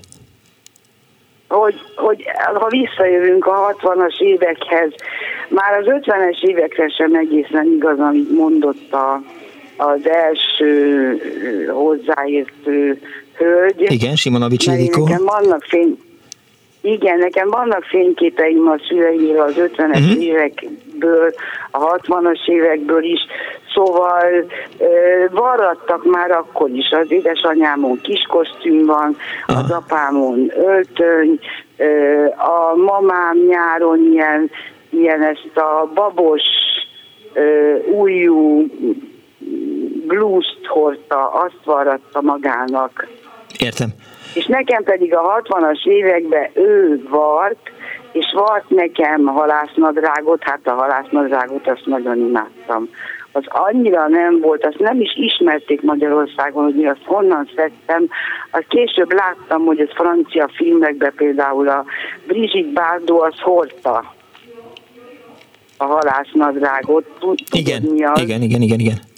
Igen, és az esküvőm az a 70, 70-ben volt, 70-ben volt az esküvőm, és akkor Szabónál, hát nem tudom, hogy milyen mintázatból kivett, lehet, hogy Buddából, lehet, hogy máshonnan, mm-hmm. alapján varrattam én magamnak esküvői ruhát, és az nagyon klassz lett. Értem. És nem volt fehér, világos kék volt, és volt egy ilyen hatalmas nagy kapucnia, mert volt egy ruha, és azon volt egy ilyen ruhakabát, és annak volt egy hatalmas nagy kapucni, ami gyönyörűen nézett ki. Csodálatos és erre csak azt mondom, hogy most 2016-ban a második fia, amikor nősült, a felesége akkor is varratta a ruháját. Értem. Azt írja valaki, hogy eh, kedves Monár Kati, bizony volt kettes magatartás, eh, én eh, gimnáziumban igazgatói intőt kaptam, és az év végén kettes magatartásom volt, de ez valóban nem tartozik a divat témájához. Elnézést. Semmi baj. Azt hiszem, hogy a kettes magatartás, biztos volt kettes magatartás, de talán Kellett, hogy legyen. Ja, értem. De mindegy, volt kettes magatartás, de utána már a igazgatói intő meg izi, akkor már kirugás volt. Oké, okay, ugorjunk. Az én osztályomban az én osztályomban ilyen is volt, hogy kiúgtak egy fiút, meg olyan is volt, hogy csak akkor jöhetett vissza, amikor már elment a fodrász. Eltértünk a témától. Köszönöm szépen. Viszont hallás a szervusz. Nagyon szívesen, szervusz. Azt ír néhány hallgatói SMS, Király Tamás Pesti alternatív emberek divat diktátora volt a 80-as években, gondolja egy hallgató. Egy másik azt írja, hogy Berespálni gimnáziumba jártam, ahol technika órán szabás minta készítés, szabás varrás, Közben, amikor nyelek, akkor nem azért nyelek, mert nyelek, hanem eh, frissít az SMS. Szabás varrását tanultuk 1972-ben. Évekig ebből éltem, burdából levettem, és a legkülönlegesebb darabokat vartam meg magamnak, majd a gyermekeimnek. A téli kabától a nyári ruháig mindent megvartam, sőt, fizetés kiegészítésként a kollégáimnak is vartam, írta egy hallgató. Egy másik azt írja, hogy 1960-ban az érettségi öltönyöm egy kosarastársam papája varta, érettségi öltönyömet egy kosarastársam papája varta, aki menő Szabó volt a Szerb utcában, angol szövet, világjáró eh, szoporttól, ők hozták haza, írja egy hallgató, illetve Ádám. Halló, napot kívánok! Halló, szervusz, Tóth Gábor vagyok, Ö, én vagyok, ugye? Hello, te vagy Gábor, igen. Oké. Okay. Tehát néhány dolgot szeretnék mesélni. Hallgatlak. Az első ilyen gyermekkorom egy olyan 10-11-12 évesek lehetünk, van egy egy Peti Viker testvérem. Uh-huh. És édesanyám valamilyen indítatásból úgy döntött, hogy csináltat nekünk egy térdben vágott farmert. Nem tudom, hogy neked ez megvan-e, vagy nincs meg. Nincs. A térdben vágott farmer, ez úgy nézett ki, hogy csípőtől a térdig csőnadrág. Igen. Ott el volt vágva, és onnan kezdve kezdődött a trapéz. Tehát, hogy nem úgy volt, hogy a csípőtől lefele trapézolódik a nadrág. Értem, ez értem, aha. magyar szó volt, ez a trapézolódás, nem tudom, hogy Kazinci ezt lehet, hogy most megirigyelni. De tértől lefele, és ö, mind a kettőnek is emlékszem, egy ilyen drap farmer ö, anyagból csináltatta édesanyám, amin ilyen különböző vagyunkati minták voltak, hogy volt rajta ekószekér, hmm. indiánfej, ló, meg lasszó, meg a nem tudom micsodák voltak ezen a nadrágon, de ez volt az első ilyen úgymond divatos nadrágom, amelyikkel úgy, úgy kimerészkedtem a, a, a környékre. És, és édesem a saját szabójával, tehát ő neki volt szabója, elvitt minket, bérezet vetetett rólunk, uh-huh. megvette az anyagot, és ő találta ki, de hát ez létezett ez a térben vágott nadrág, hogy nem tudom, akkor el tudod képzelni, tehát értik csőnadrág, és onnan pedig, onnan indult a, a, a, a trapézolás. Igen, 40 cm-es aljjal. Hát akkor még nem, tehát ez még, ez még kicsik voltunk Woodstockhoz, tehát azért Aha. szerintem ennél egy, egy kicsit, kicsit kisebb volt. Másik, amit uh, szeretnék mondani, hát a, nem tudom, itt a alföldi cipőkről volt szó, hogy amikor az Asztória melletti alföldi boltban megérkeztek a papucsok, hogy az így szó közön tehát terjedt, és akkor az ember, tehát majdnem a Blahalúza térig állt a sor. Próbáltam ezt szóba hozni, amikor beszélgettem dr. Simonovics Ildikóval, és kerestem, vagy próbáltam ilyen ikonikus darabokat mondani, ami, ami így, így nagyon magyar volt, és nagyon jellemző, és én a, a Alföldi papucsot dobtam fel, ő azt mondta, hogy az inkább réteg volt. Nem tudom, szerintem biztos, hogy volt 80-as évek eleje, 78, 79, 80, 81, amikor boldog-boldogtalan megpróbált alföldi papucsban járni. Hát én alföldi papucsos emberekkel barátkoztam meg. Volt az alföldi cipő, ugye az télire volt. Uh-huh. Az egy nagyon érdekes módon az orrán volt egy ilyen varrás az alföldi cipőnek. Te emlékszel talán erre? Nem, nem emlékszem én semmire már. Egy tehénbőr volt, és az volt a jó, amikor már megérett, és egy, egy picit zsírosabb lett, sötétedett a, a használattól, uh-huh. és akkor az volt a menő. Tehát a frisset azt senki nem, nem nagyon szerette. Már a, a friss alföldi. Tehát nem, az nem, nem, nem volt menő, hogyha valakinek friss volt, mert az lehetett látni, hogy tegnap ette a boltba, és nem az volt, hogy, hogy csak hazavittük, és szalonnabőrrel kentük, hogy, hogy úgy nézzen ki, mint öreg lenne. Sejtettem, hogy, hogy a, a, a magyaroknak van egy jó válaszuk arra, hogy, hogy ne új cipőbe járjanak. Hát ez olyan, mint a, a farmernadrág koptatás. Hát ez az alföldi cipőre ez, ez halmozottan ö, érvényes volt. Amit még mesélnék a Trapper Farmerről, ö, hogy úgy hát abban az időben, amikor én még cseperedtem, nagy divat volt a, a mm, építőtábor. Igen. És uh, megkaptam édesanyámtól az első trapper farmeremet, és ha mentünk a, um, akartam mondani, ez a, a nagy pillanatnyi építőtábor, ahol mindegy, búzát egyeltünk, nem tudom, búza egyelés az neked megvan, ez egy vetőmag gyártó cég volt, uh-huh. és az volt a lényeg, hogy a, a búza táblában volt egy ilyen nagyjából 20 cm-es sáv, szabadon hagyva, abba kellett végigmenni, és nézni kellett azt, hogy melyik búza szem, vagy melyik búza szál áll ki jobban a, a többi közül, azt ki kellett szedni, vagy melyik bozontosabb, uh-huh. mert az nem volt való a, a vetőmagok közé. És egy napot jártam ezzel a Trapper Farmerrel egy a búzában, az, az, az, koptatta a nadrágot erősen, konkrétan fehérre, tehát egy nap alatt fehérre kopott ki a, a Trapper Farmerom, nem tudom, hogy mivel ö, festették, vagy, vagy mivel volt ez, de hogy a buza táblába ö, jártunk, keltünk, egy nap alatt hófehérre kopott, tehát nem kellett téglával ö, csiszolni ahhoz, mint annak idején, amikor a koptatlan farmert vett az ember. Nem tudom, te is voltál így, hogy megvetted az új farmert, és akkor a téglával dörzsöltet, hogy, hogy, hogy, hogy úgy nézzen ki, mint a kopott legyen. Hogy ne, engem Igen. például nagyon zavar tehát, hogy, hogy volt egy ilyen válság, amikor Trapper Farmert kaptam, ahelyett, hogy, hogy bármi mást kaptam volna, mert az anyaga is más volt, más volt a színezéke is, nem, nem úgy kopott, mint, a, mint az összes többi nadrág, és hát ráadásul Trapper, tehát... Igen. Tehát ez, ez konkrétan. Igen, tehát, tehát, tehát hogy béna. Fehér alsót, hogyha az ember fehér alsót tett föl, estére kék lett. Igen. az, az, az egészen biztos. De hát aztán valahogy hogy, hogy kivetköztem belőle, és azt hiszem, hogy az volt az első dolgom, vagy a második, hogy, hogy elvigyem a, az édesanyám egyik ismerőséhez, és olyan... Nem, nem, nem, nem, nem, annyira beszűkítettem, hogy, hogy csak na. És, a cipzárral működött az alsó része, nem? Igen. Mert volt, hogy a cipzárt vart az ember a, a csőnadágnak az aljába, hogy föl lehessen menni. Nem azért vart, volt. nem, nem, nem azért vart cipzárt a, a nadrág aljára, hanem hogy ne koptassa a nadrág anyagát, de amikor cipzárt vart rá az ember, akkor meg a cipőjét koptatta. Na, az is egy jó nagy hülyeség volt. Hát én nekem egy barna kornadrágom volt, amelyben cipzárt vartunk, mert nem lehetett máshogy fölvenni. Aha. Na és akkor a, a következő még, hogyha még van egy kis időm, a Kevés.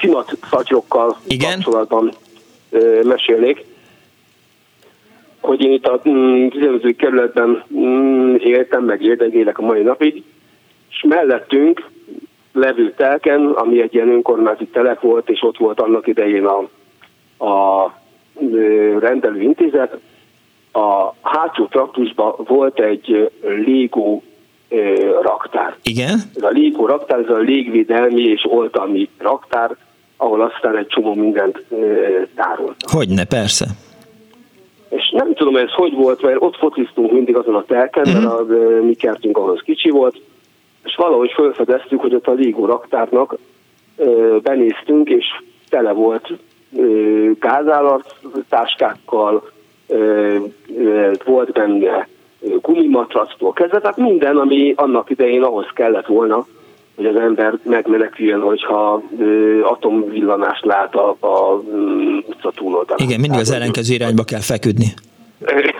Igen.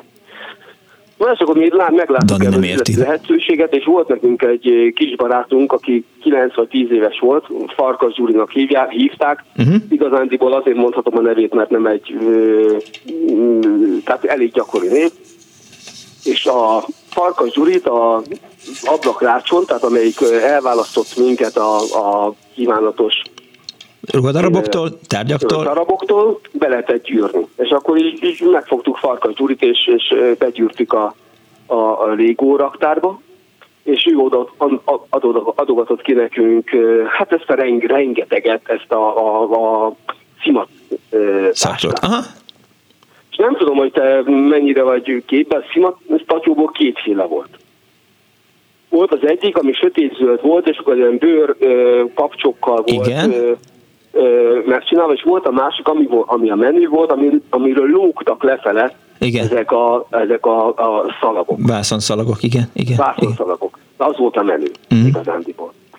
Hát nem tudom. Elég sokat ö, kihoztunk a, a kisfiúnak a, a segítségével, és volt egy barátom, aki ezeket rajzolta Tehát, hogy meg lehetett rajzolni rá, hogy, hogy milyen együttesek. Persze, hát az elengedhetetlen volt, igen, igen, igen. igen. Vagy nem tudom mik. Egyetlen egyet az, az abbát nem vállalt, pedig volt egy csomó olyan, aki vett volna tőlünk ilyen, ilyen táskát, és abba feliratot szeretett volna, és azt mondta a barátom, hogy ő nem hajlandó. Tehát a, aki ilyen táskát hord, az abbát ne rajzoltasson rá. Igen. És akkor ezzel, ezzel pótoltunk. Szigorú volt, de igazságos.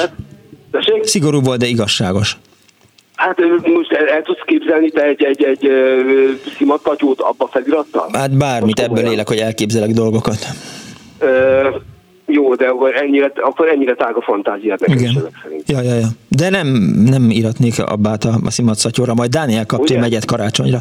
Jól van, elköszönök tőled. Ennyi, köszönöm szépen, ennyi lett volna. Különben. Viszont hallásra, szia! További, további szép lapot, szervusz! Néhány hallgatói SMS, a metró átadása és a miniszoknya megjelenése a 70-es évek elején egybeesett. Soha annyi udvarias srác nem volt, mint ekkor. A mozgó lépcsőn lefelé minden miniszoknyás lányt magunk elé engedtünk, írta Gáborbá. A Szegedi Szegediek ismerhetik egy másik hallgató írja a ritmócipő érzését, amit Szabadkáról hoztunk, egy másik hallgató. Halász Andrágot a kölyök című e, magyar filmben viselt Törőcsik Mari, nem is tudom pontosan melyik évben, de nagyon tetszett nekem gyerekként. Addig, míg beszélsz, Dániel, addig összerakok egy SMS-t, mond a száddal. Igazából uh, ott vesztettem el a fonalat, amikor az atomvillanás és a másfelé kell feküdni, Igen. és mondtad, hogy nem értem, és Igen. gondoltam rákérdezek, hogy, hogy hogy hát akkor az, segíts. Hát az van, hogy, hogy amikor az ember katona... Katona történetetek a társalgás alja, tudod? Igen, de hogy, hogy az a fajta tudás, amit azt, ott összeszedsz, az, az arra alkalmas, hogy 30 másodpercet elvesztegessünk rá az Annó Budapestből. Tehát amikor, el, tehát amikor elkiáltja magát a, a, a parancsnokod, az őrmester, vagy a törzsőrmester, vagy bármelyik hülye, akkor, hogy atomvillanás jobbról, akkor neked az ellenkező irányba kell feküdnöd hasonlóra a földre. Tehát, hogy megúzza az atomvillanást. Ó. Oh. Jó, köszönöm szépen. És akkor ennek, ennek vannak természetesen ilyen, ilyen játékai. dolgozni. Ott állsz a gyakorlótéren, és akkor elkiáltja magát a főhője, hogy atomvillanás balról, és akkor te pontosan tudod, hogy jobb irányba kell feküdnöd, arcodat a földre fektetni, és várni, míg elmegy mögötted vagy fölötted a, a, az atom. Na, Alföldi lábbeli, Köszönöm. most már azért ennyiben Nagy, bejön, jó ugye? Eset, igen, jó, szóljál, írt fel a, a bevásárló listámra neked saj, sajnálom, hogy, hogy láttam egy Facebook kommentet most Dénestől, hogy őt nagyon zavarta az, hogy érdeklődtem, úgyhogy majd, majd próbálok azért így utána olvasni ezeknek a dolgaidnak. Ér, mi? Hogy, hogy miért érdeklődtél? Hát nem, hogy, hogy, hogy ő írta, hogy nem vagyok a szubkultúrák költözékének szakértője, és való, nem a kis va, va, va, valóban nem. Tehát, De hogy, hogy nem. Sőt, én bevallottan nem értek ehhez De, a dologhoz, úgyhogy tehát például, hogyha meg kéne mondanunk, hogy Dániel melyik szubkultúrát erősíti, a kiúrosokét, akik hát... Friday, I'm in love. Igen. Igen, egy jó számuk volt. SMS. És az se ez. És, és az se ez, igen. Alföldi lábbeli, azt írja a hallgató, névjával kentük, hogy ápoljuk, és réginek nézzen ki. Trapper, a nagymamám dolgozott a Csillaghegyi Lenfonóban, május 1 a dolgozók farmerben vonultak fel. Egyik évben esett, és a nők lábaszárán folyt a kékli, a férfiak aznap kék alsóban mentek haza, írta egy hallgató. Aztán egy másik, Szia Miklós, én a 60-as évek Na persze, igen, majd mindjárt. A 70-es évek elején voltam 14-16 éves, emlékszem, eh, hideg télen hordtak miniszoknyát, harisnya csizmát és maxi kabátot természetesen kigombolva, hát eléggé fáztunk. Eh, személyes élményem, nekem már a 60-as évek végén volt eh, nylon harisnyám, és, és, és, és most a hallgató, illetve az SMS vége az épp elveszett, de majd megkeresem. Haló! Haló, nagyon üdvözöllek. Hello, üdvözöllek, szevasz, mi újság van? Én az Egri Zsuzsa vagyok. Szevasz Zsuzsa. Én 1960-ban születtem, és 77-ben érettségiztem, és hát az én apukám ügyvéd volt, és volt neki valuta számlája, vagy valuta, hogy hívták ezt? Igen, valuta számlája, úgyhogy én vehettem volna a valuta boltban mindenféle nyugati márkákat, de hát most nem tudok jobban mondani, én baromira lenéztem ezt, és nem tudom, ez ilyen dupla sznopság volt valószínűleg, hogy én csak azért se. De egyébként ez a mai napig így van, tehát nem, nem, nem megyek a márkákra, abszolút teljesen véletlen, hogyha néha hozzám kerülnek. Az első uh-huh. igazi nyugati farmer nadrág az viszont 1976-ban ért engem, de az Angliában volt. Ja. És hát nagyon kicsit beszéltem én akkor még angolul, bár tanulni mentem, és emlékszem, hogy a nadrág, amit ott sikerült vennem, azt úgy hívták, hogy Pace, mint a pacemakerből a Igen. kace. A Pace. Tehát eszembe se jutott, hogy mit tudom én Levi's-t vegyek, vagy, uh-huh. vagy Cooper, Lee Cooper, vagy bármit. Az volt az első nyugatról hozott farmer nadrágom, és aztán akkor már egyetemista voltam, és a bölcsiszkarra jártam, hogy akkor a, ugye a bel, bel belváros volt. Hát hogy ne. A, tudod, amit most visszaadtak már. Igen, igen, igen, igen, igen, igen. És hát a Kigyó utcán masíroztam minden nap, és ott vettem az első Wrangler farmeremet, ami nem farmer volt, bocsánat, rosszul mondom, az egy sötét-barna mikrokord Wrangler volt, Wrangler, oké, okay, és még mindig megvan, ha nagyon akarom, még rám is megy, de hát sajnos én ez az ecserire kiárás, meg ez az iszonyú pénzekért csencselni, meg be, belopni, meg kilopni, szóval én, én, ezt, én ezt valószínűleg azért néztem le, mert nem tudom, mert megtehettem volna, hogy, hogy akár veszek is, de ez egyetlen egyszer eszembe sem jutott. De akkor teljesen mindegy volt, vagy mi van rajtad? Hát abszolút nem volt mindegy, hát azért lányból voltam, de ez nem érd, tehát ezt, ezt konkrétan elkerültem, és valahogy a baráti köröm is ezt, uh-huh. Ez, ez nem, az én köreimben ez nem volt. Tényleg nem volt. Tehát nem emlékszem arra, hogy valaki azzal dicsekedett volna akár a gimnáziumban, akárhol a Verespálnéban jártam egyébként, uh-huh. hogy neki Lee Cooperje van. Tehát konkrétan nem emlékszem rá. Hát mert az, az ember nem dicsekszik, hanem rajta mindig... van, és akkor mindenki látja. Hát lehet, de akkor én bamba voltam, hát most uh-huh. nem, nem konkrétan emlékszem erre azért, és ma is így van. Én nem mhm. veszek meg azért valamit, mert rá van írva az a márka.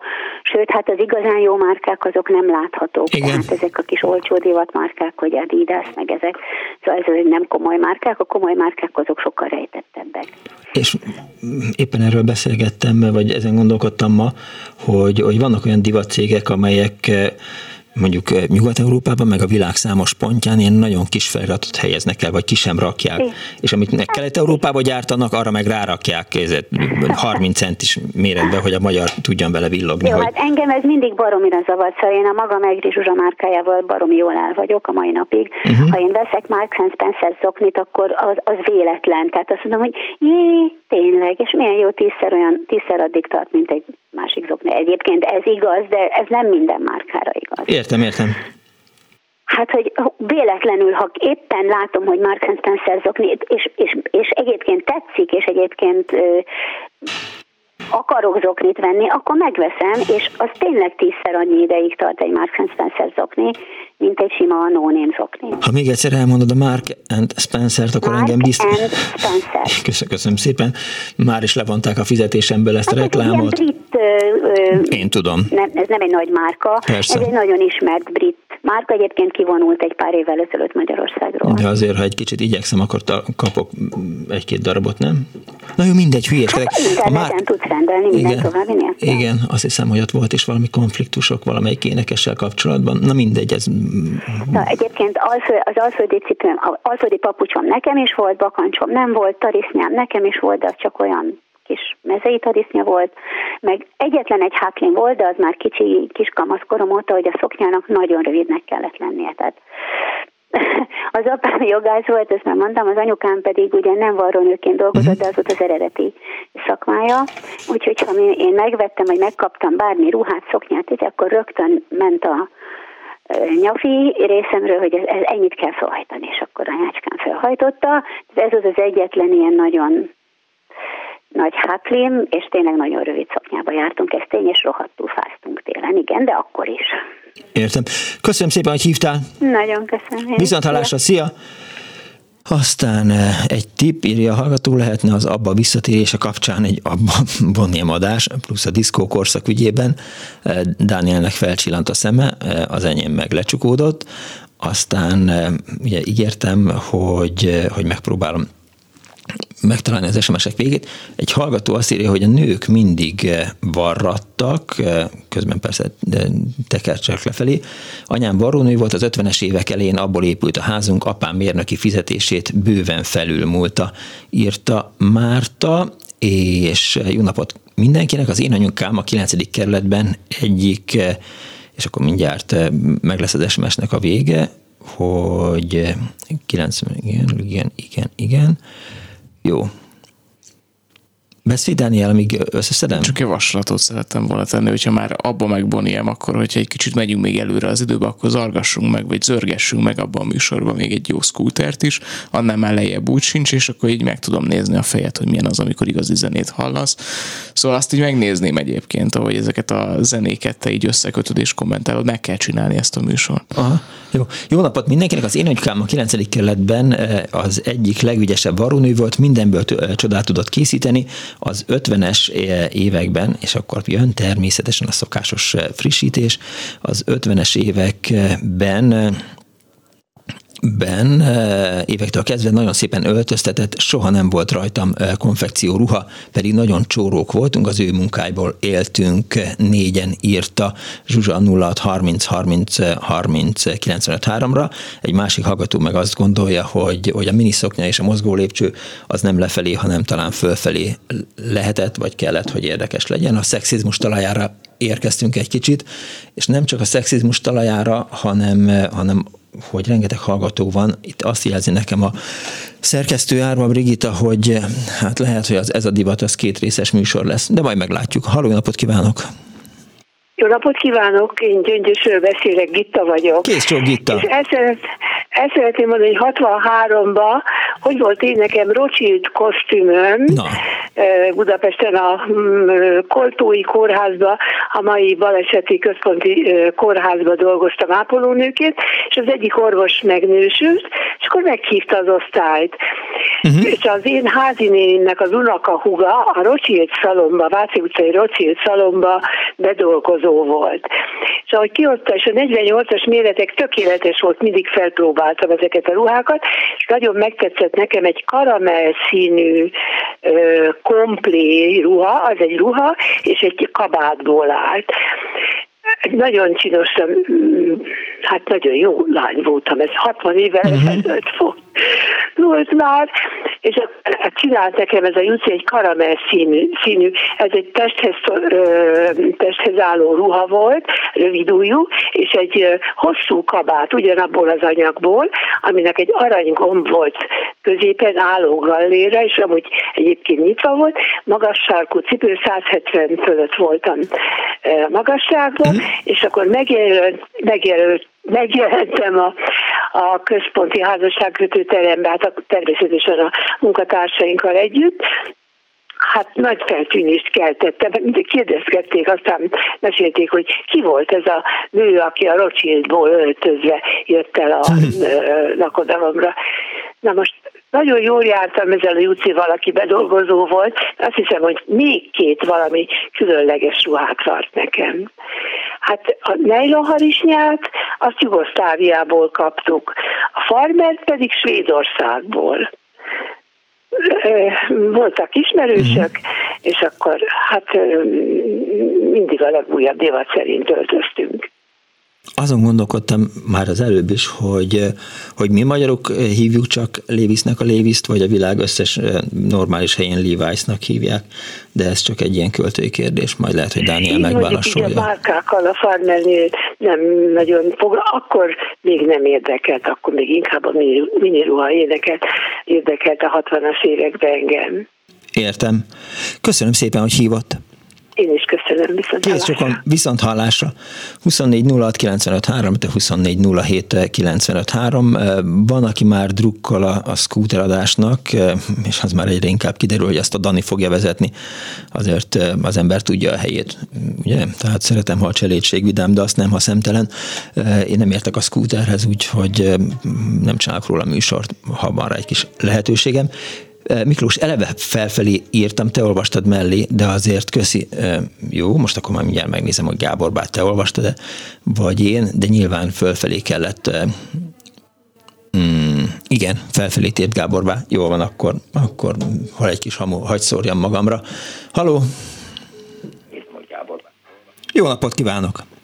Jó napot kívánok, Éva vagyok Szentendréről. Kész csók Éva. Azt szeretném elmondani, hogy én nagyon szerencsés helyzetbe kerültem, 62-ben érettségiztem, uh-huh. de amikor másodikos gimnazista voltam, akkor vezették be az országba politechnikát. Igen. És én a, még abban a szerencsés helyzetbe is kerültem, hogy az én osztályom, lánygimnáziumban jártam a Varga Katalinba, a szabásvarrást vezették be.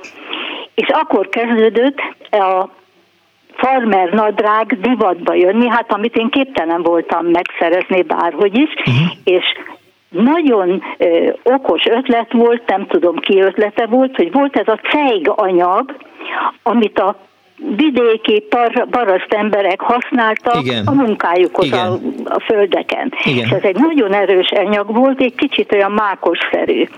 És ebből vartunk farmer nadrágot. És ez, ez ez a varrás, ez olyan hálás volt nekem, hogy a konfekció teljesen elkerültem, mert ha, még leérettségiztem, és addig is én végigvartam magamnak ruhákat. A másik még, amit szeretnék mondani, hogy az alsó szoknya. Igen. Az is akkor volt divat, hogy a lányok ilyen bő paraszoknyába jártak, és alsó szoknyát hordtak, és ez ilyen nagyon-nagyon bő volt, és keményítettük az anyagot, és, és ilyen ruhákban jártunk. És a másik pedig, azt már említették, a halásznodrág. Igen. Az is egy csodálatos dolog volt, nagyon jó divat, nagyon kellemes divat volt, és nagyon szerettem, az is volt nekem. Úgyhogy amit lehetett, mindent vartam, és alkalmi áruházba szereztem be az anyagokat, és akkor tudtam ilyen egyedi, egyedi ízlésnek megfelelően mm. ruhákat varni magamnak. De az iskolában ugye Ennyit kötelező. Ja, várján, igen, igen, de hogy az iskolában gondolom egyenruha volt, tehát kötelező egyenruha. Egy kicsit rosszul hallom. Hogy az iskolában gondolom kötelező egyenruha volt, vagy legalábbis iskola Kötelező köpeny. egyenruha volt, köpenybe hmm. jártunk, és képzelj el, svájci sapkába amit a sarkon tettünk föl az, a népköztársaság útja sarkán, a, a filatélia előtt tettem föl a fejemre, hogy a gimnáziumba beérek, mert Igen. ott állt egy tanár, és aki figyelte, hogy mindenkin van egy sapka. És ronda, sötétkék svájci sapka volt. Hát elképzelhető, hogy a fejünkre csaptunk, hogy néztünk ki. Igen. Svájci csapkának egyetlen egy helyes viselete van, eh, bicikliülésére húzva, hogy ne törje ki az ember nadrágját. Köszönöm szépen, hogy hívott. Én is köszönöm. Kész viszont viszont hallásra. Hallgatói SMS, a kaszúcsi hullám megvan, attól félek, hogy meg, bár hál' Istennek elment mellettem. Egy másik hallgató azt írja, hogy az egyik haverom 91-ben azért ment el a Burger Kingbe dolgozni, mert munkaruhának fekete gombos, piros címkés Levis farmert adtak. Másik hallgató, abroncs szoknyánk is volt, szúnyogháborúból készítettük az alsó szoknyát az 50-es évek végén, írta HU nevű kedves hallgatónk, és olaszból jött a doboz alakú szögletes retikül divatja a 60-as években, de hamar megszűnt, mert használhatatlan volt, minden kiborult belőle, ha kinyitottuk, írja egy hallgató. Haló! Jó napot kívánok! Kész csók! Hát nem tudom, én nem hallottam még róla, de lehet, hogy nem is ehhez a divathoz tartozik. De. de az 57 és 60 között nagy divat volt a keményített szoknya. Uh-huh. Nem tudom, emlékszik-e arra, azt berakták a keményítőbe, hagyták Aha. megszáradni, kivasalták, és akkor, ahol most elfér mondjuk ö, négy ember, ott nem fért el csak egy ember, mert olyan nagy volt a szoknya, de ezt minden bakfis fiatal hordta abba az időbe. Ez ilyen 57 és 60 között volt. De mindenhová ezt hordták? Nem, nem, nem, nem, nem. De az utcán, hogyha látott tíz ilyen bakfislányt, uh-huh. abból nyolcan biztos ez a szoknya volt. Egyébként nekem is volt, de borzasztó volt azt vasalni, azt a keményített szoknyát, és akkor arra vettük rá, ide már nem emlékszem pontosan, hogy ilyen piros pöttyös vagy valami, de ez alsó szoknya volt, de úgy ki volt merevítve, mint egy abroncsos szoknya, és ezt évekig hordták a bakfisok inkább. De ők azt gondolták, hogy ez divatos? Tessék? Azt gondolták, hogy ez divatos? Vagy nem volt más? Ez volt. Aha. az 57-57-es években ez volt. Viszont a másik, ami esetleg akkor állítson le, ha nem közvetlen ide tartozik. Igen. Annak idején nagyon sokat jártunk színházba. Ugye megadták a módját a színházba, ha elment az ember fölöltözött, uh-huh. és még én, aki azért annyira divatot nem követtem, hosszú ruhába mentünk, nem báli ruhába. Igen. De emlékszem a Madács, a Vix Színház, az Erkel Színházba, a, a női nézőközönségnek, hát több mint a fele abba volt. Ha most meg elmegyek, most nem megyek színházba, mert Covid van, uh-huh. de ez Covid előtt, hogyha elmentünk nem a Vix színházba, meg nem a Madácsba, de néhány kisebb színházba, hát esküszöm, hogy én szégyeltem magamat, hogy így öltöznek föl egy színházba. Uh-huh. Úgyhogy ez már nem a divat kérdése, ez már inkább Igen. az igénynek a kérdése. Igen. Értem. Köszönöm szépen, hogy hívott. Én is köszönöm. Kész csók, viszont hallásra. Hallgatói SMS-ek. A 70-es évek elején a Lenin körúton volt egy cipész, eredeti korokkorán amerikai ertőernyős bakkancsot, igen, majd mindjárt rájöttek, hogy frissül az SMS fal, hogy eredeti Korkaran ejtőernyős bakancsot csinált méretre, tökéletes eh, minőségben, tíz évig hordtam, akkor ellopták, még tökéletes állapotban volt, írta Robi. Pécsi egyetemistaként, ezt egy másik hallgató írja, Pécsi egyetemistaként eh, a 60-as évben szívesen öltözködtünk a falusi nagymama elnyűhetetlen természetes alapanyagokból készített ruhatárából, illetve mindenféle népviselet a Pécsi vásárban volt beszerezhető, ehhez kötelező volt vadásztáskát hordani, illetve alföldi papucsot, vagy megtalpalt lengyel bőr bocskort. Ez réteg divat volt akkoriban, írta Éva. Egy másik hallgató azt írja, hogy a harangszoknyák két oldalát harangnyelvként veri a láb. Igen, ez egy szong, e, Bereményi. Be is volt készítve, azt hiszem, talán még a csűnadrág és hegyes cipő is, csak elbeszéltük. Egy másik hallgató azt írja, Super Rifle, mert Suranóval nagyon menő volt, és igen divatos volt az alsó szoknya. Véle egy hallgató, Twist Pullover volt a nagy divat, és egy hallgató a vonalban. Sziasztok! Szevasz! Tamás vagyok. Hello, Tomi! Mondom, hogy 67-ben születtem, és vidéken nőttem fel. Legjobb. Legjobb, igen, faluba. És ott is a farmer volt egy olyan nagy ö, vágyálom, de most nem is erről szeretnék beszélni, inkább a 90 évben, hanem a tornadorkókról. Na!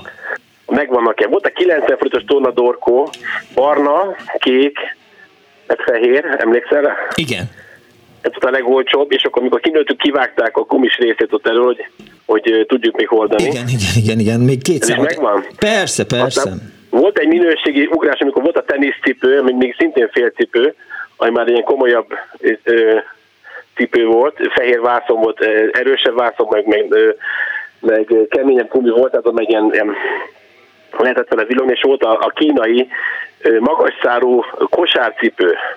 Uh-huh ami most, a mostani izére, már arról kopintották, a konverzről kopintották szerintem, de az nagyon e, szuper volt, és emlékszem, mikor már fölköltem Pest, és kezdtem járni szakközépiskolába, és akkor volt a Rolls frakció, ha emlékszel rá. Hogyne. És akkor mentem a Józsefvárosi pályaudvarra, ami most ugye elég e, csófontáros e, jelent, jelenít meg mindenki számára, de mindegy, oda mentem 20-es villamos, a 28 nem tudom melyiken, és akkor ott állt a, a Dénár Lajos, meg a, meg a hogy hívták, a német Lajos, meg a Baltvitas, és a sárga, egyik sárga, másik piros csőnadrágban, és mind a kettő ilyen izé 90-es toladorkó volt, és nagyon tettek nekünk, hogy, hogy mi is abban járunk, és tehát hogy felvették a saját stílusunkat.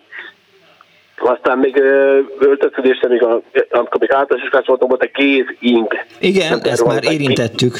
Érintettél? Akkor jó, rendben van és akkor volt még, a, ami anyámnak volt, a má, nem a mániáj, mert meg nagyon szeretem anyámat, meg, meg ma is hál' Istennek, és a kötés, köt, kötöttek mindent, kötött mindent, és akkor kötött nekem például kiskoromban hosszújú kardigát és rövidnadrágot, felesége mindig kifut, kicsúfol vele, tehát képzeld el, tehát kardigán hosszú és rövid nadrággal kötött. Á, de azt el tudom képzelni, igen, igen, az betyár. És aztán viszont, aztán viszont, amikor nagyobbak lettünk, felső tagozottak, akkor meg már terveztünk pulóvereket, és az már azt szuper megcsinálta, hogy mindenki rendelt a pulóvert, és visszatérünk a színbasszatja, igen, tehát az volt a lényeg, hogy ez a, ez a dipszalakkal tele volt, amiben fölrakták nem tudom miket a katonaságnál, de tényleg, hogy nem volt katona, az nem tudja, de inkább azt mondom, hogy, hogy inkább ne hordja az ember. És akkor még, még egy dolog a cipőről, hogy nem is az volt a lényeg, hogy divatos legyen, még az iskolában, általánosban, hanem az, hogy jól csúszol a talpa, tudod. Már Arra, csak, hogy lehessen csoszogni benne. A cipőt fröcsi, arra emlékszel? Igen, igen, igen, igen, igen, igen. Na. Még a, még a reklámra is emlékszem, ilyen olyan volt. Fröcsi, a, cipőt, fröcsi, marha, leválik a talpa. Mondtad, a lényeg az volt, hogy olyan cipő volt jó télen főleg, aminek csúszott a talpa, ami nem, a sajnos nem volt jó. Mennyit akartam, sziasztok, hello, Köszi szépen. Hello, szia. Hello banán szoknya volt már téma? Hát nem mondtuk ki még azt a szót, pedig az egy ilyen látványos ruhadarab volt, az is azt hiszem, hogy szerintem a 60-as évek vége, 70-es évek elején jött be. Azt írja a hallgató, hogy igen, divatos volt az alsó szoknya, a twist pullover volt nagy divat a 60-as években, a B alakú nyakkivágást jelentett. Köszönöm szépen a, a kedves hallgatónak. Egy másik van itt a vonalban. Halló! Szervusz Miklós! Hello! Szervusz, hallottok? Igen, igen, tök jól. Szia, én Hamlet vagyok Dániából. Uh-huh. Jó van, oké, rendben van. És Szervusz, én, én meg Godóra várok. generációhoz tartozok. 82-es születésű vagyok, és uh, nekem az óvodában volt uh, egy sportcipőm, tépőzáros, 5 éves voltam 87-ben, és az volt a neve, hogy Balaton. Most ez lehet, hogy a kamuja volt a régi tisztatépőknek, uh-huh. nem tudom, de az volt rá, ráírva, hogy Balaton, és nagyon büszke voltam rá, mert ugye akkor jöttek be a Bruce, Bruce Lee filmek, mi megnéztünk egyet, és másnap az óvodában elkezdtünk csépelni egymást. Szóval na, na. amikor megvettük ezt a cipőt, akkor nagyon jó volt, mert meg volt az új cipőm, és akkor már mentem egyből rúgni vele. Most ez volt az egyik, aztán utána nekem a, a rendszerváltás után 91-ben lett egy Adidas cipőm, már Torzion, és akkor én teniszeztem, és akkor az hú, az ilyen nagyon nagy divat volt, mert légpárnás, nem tudom mi, milyen volt, tehát az ilyen, az már az újabb vonal divatja volt, és aztán jöttek be ezek a kockás ingek, nem tudom, emlékszel rá 90-es évek elején, a Guns N' Roses, Rose-nek ez a stílusa, és akkor alávettünk egy Guns N' Roses pólót, egy kockás inget, és akkor már mi voltunk a Janik, úgyhogy ezekre emlékszem, a Bomber Jackire, meg ilyesmire, de ezek már az ilyen újabb generációs divat szerinti dolgok voltak. Te, hát honnan, csak... te honnan gondoltad Igen. azt, hogy, hogy mitől leszel divatos? Hát én szerintem bejöttek ugye az MTV akkor, meg uh-huh. a. Super Channel 89-90-ben, és akkor néztük ezeket a, a rock előadókat, meg az MTV News, meg a, meg a nem tudom miket, és akkor a rockstároknak így általában ez a Farmer, a Martins Bakancs, meg ezekre emlékszem, Kockás Ingre, meg, meg például nekem a nagy kedvencem volt ez a fehér uh, Levis uh, farmering, és az fekete gatyával, egy baromi jó cipővel, az ilyen nagyon-nagyon diszkós volt annak idején. Mm. Utána fordultak a lányok. Hát az, az nagyon, meg akkor megvettük a kamu parfümöket ugye a Fáj utca piacon, úgyhogy akkor már ilyen tökéletesek voltunk, randi képesek. Ja, remélem úgy, te is Chanel egoistot vásároltál. Viszont hát hallás, viszont hallás a szervusz.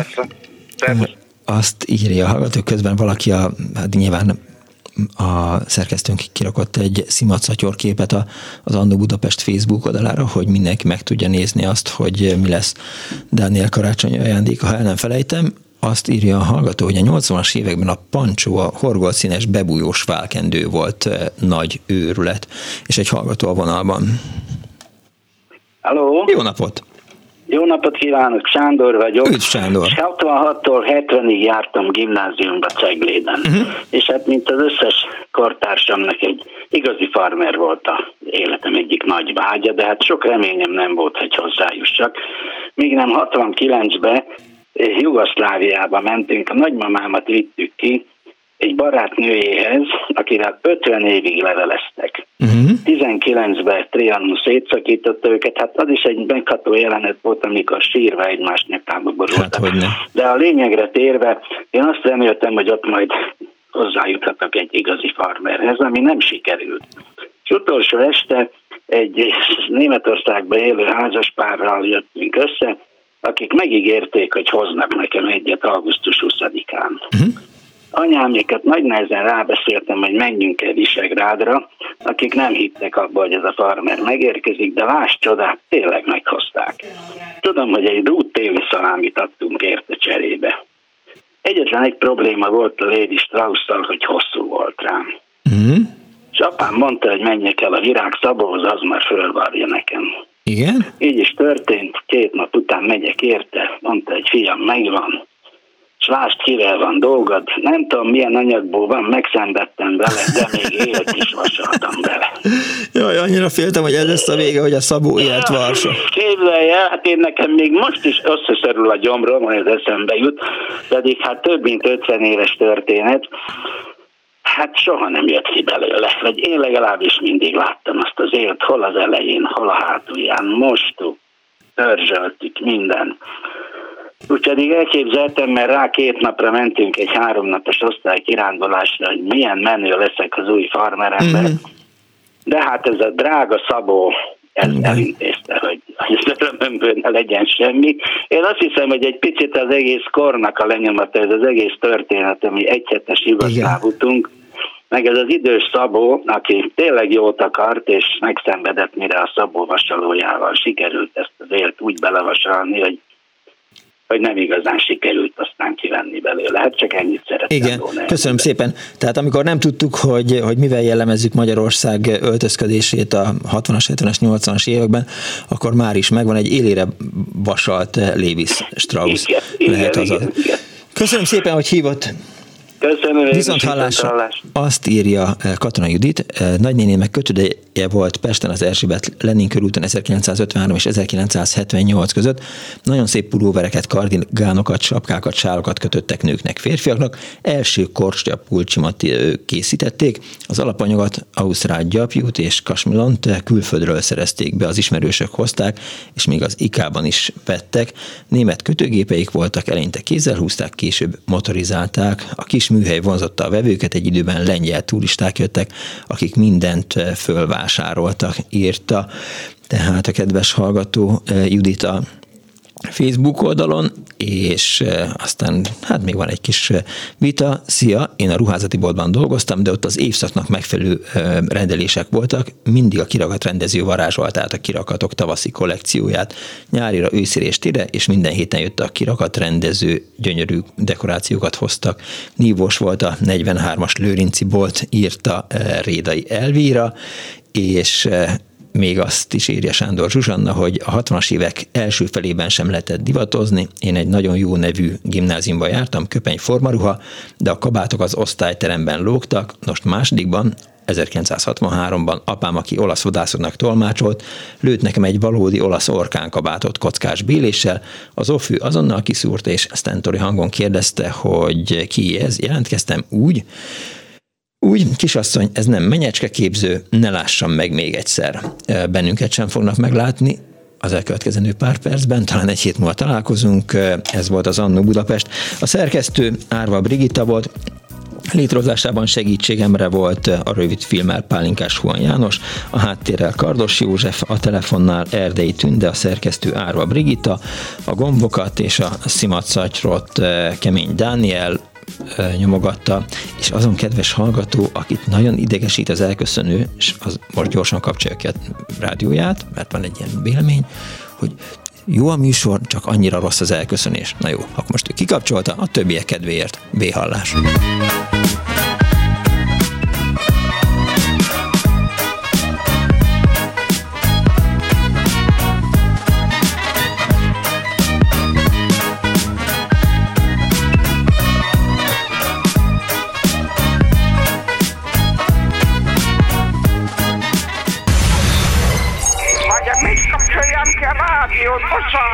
Bocsánat. Jaj, igen, jaj. igen, igen. Elnézést. Jó napot kívánok.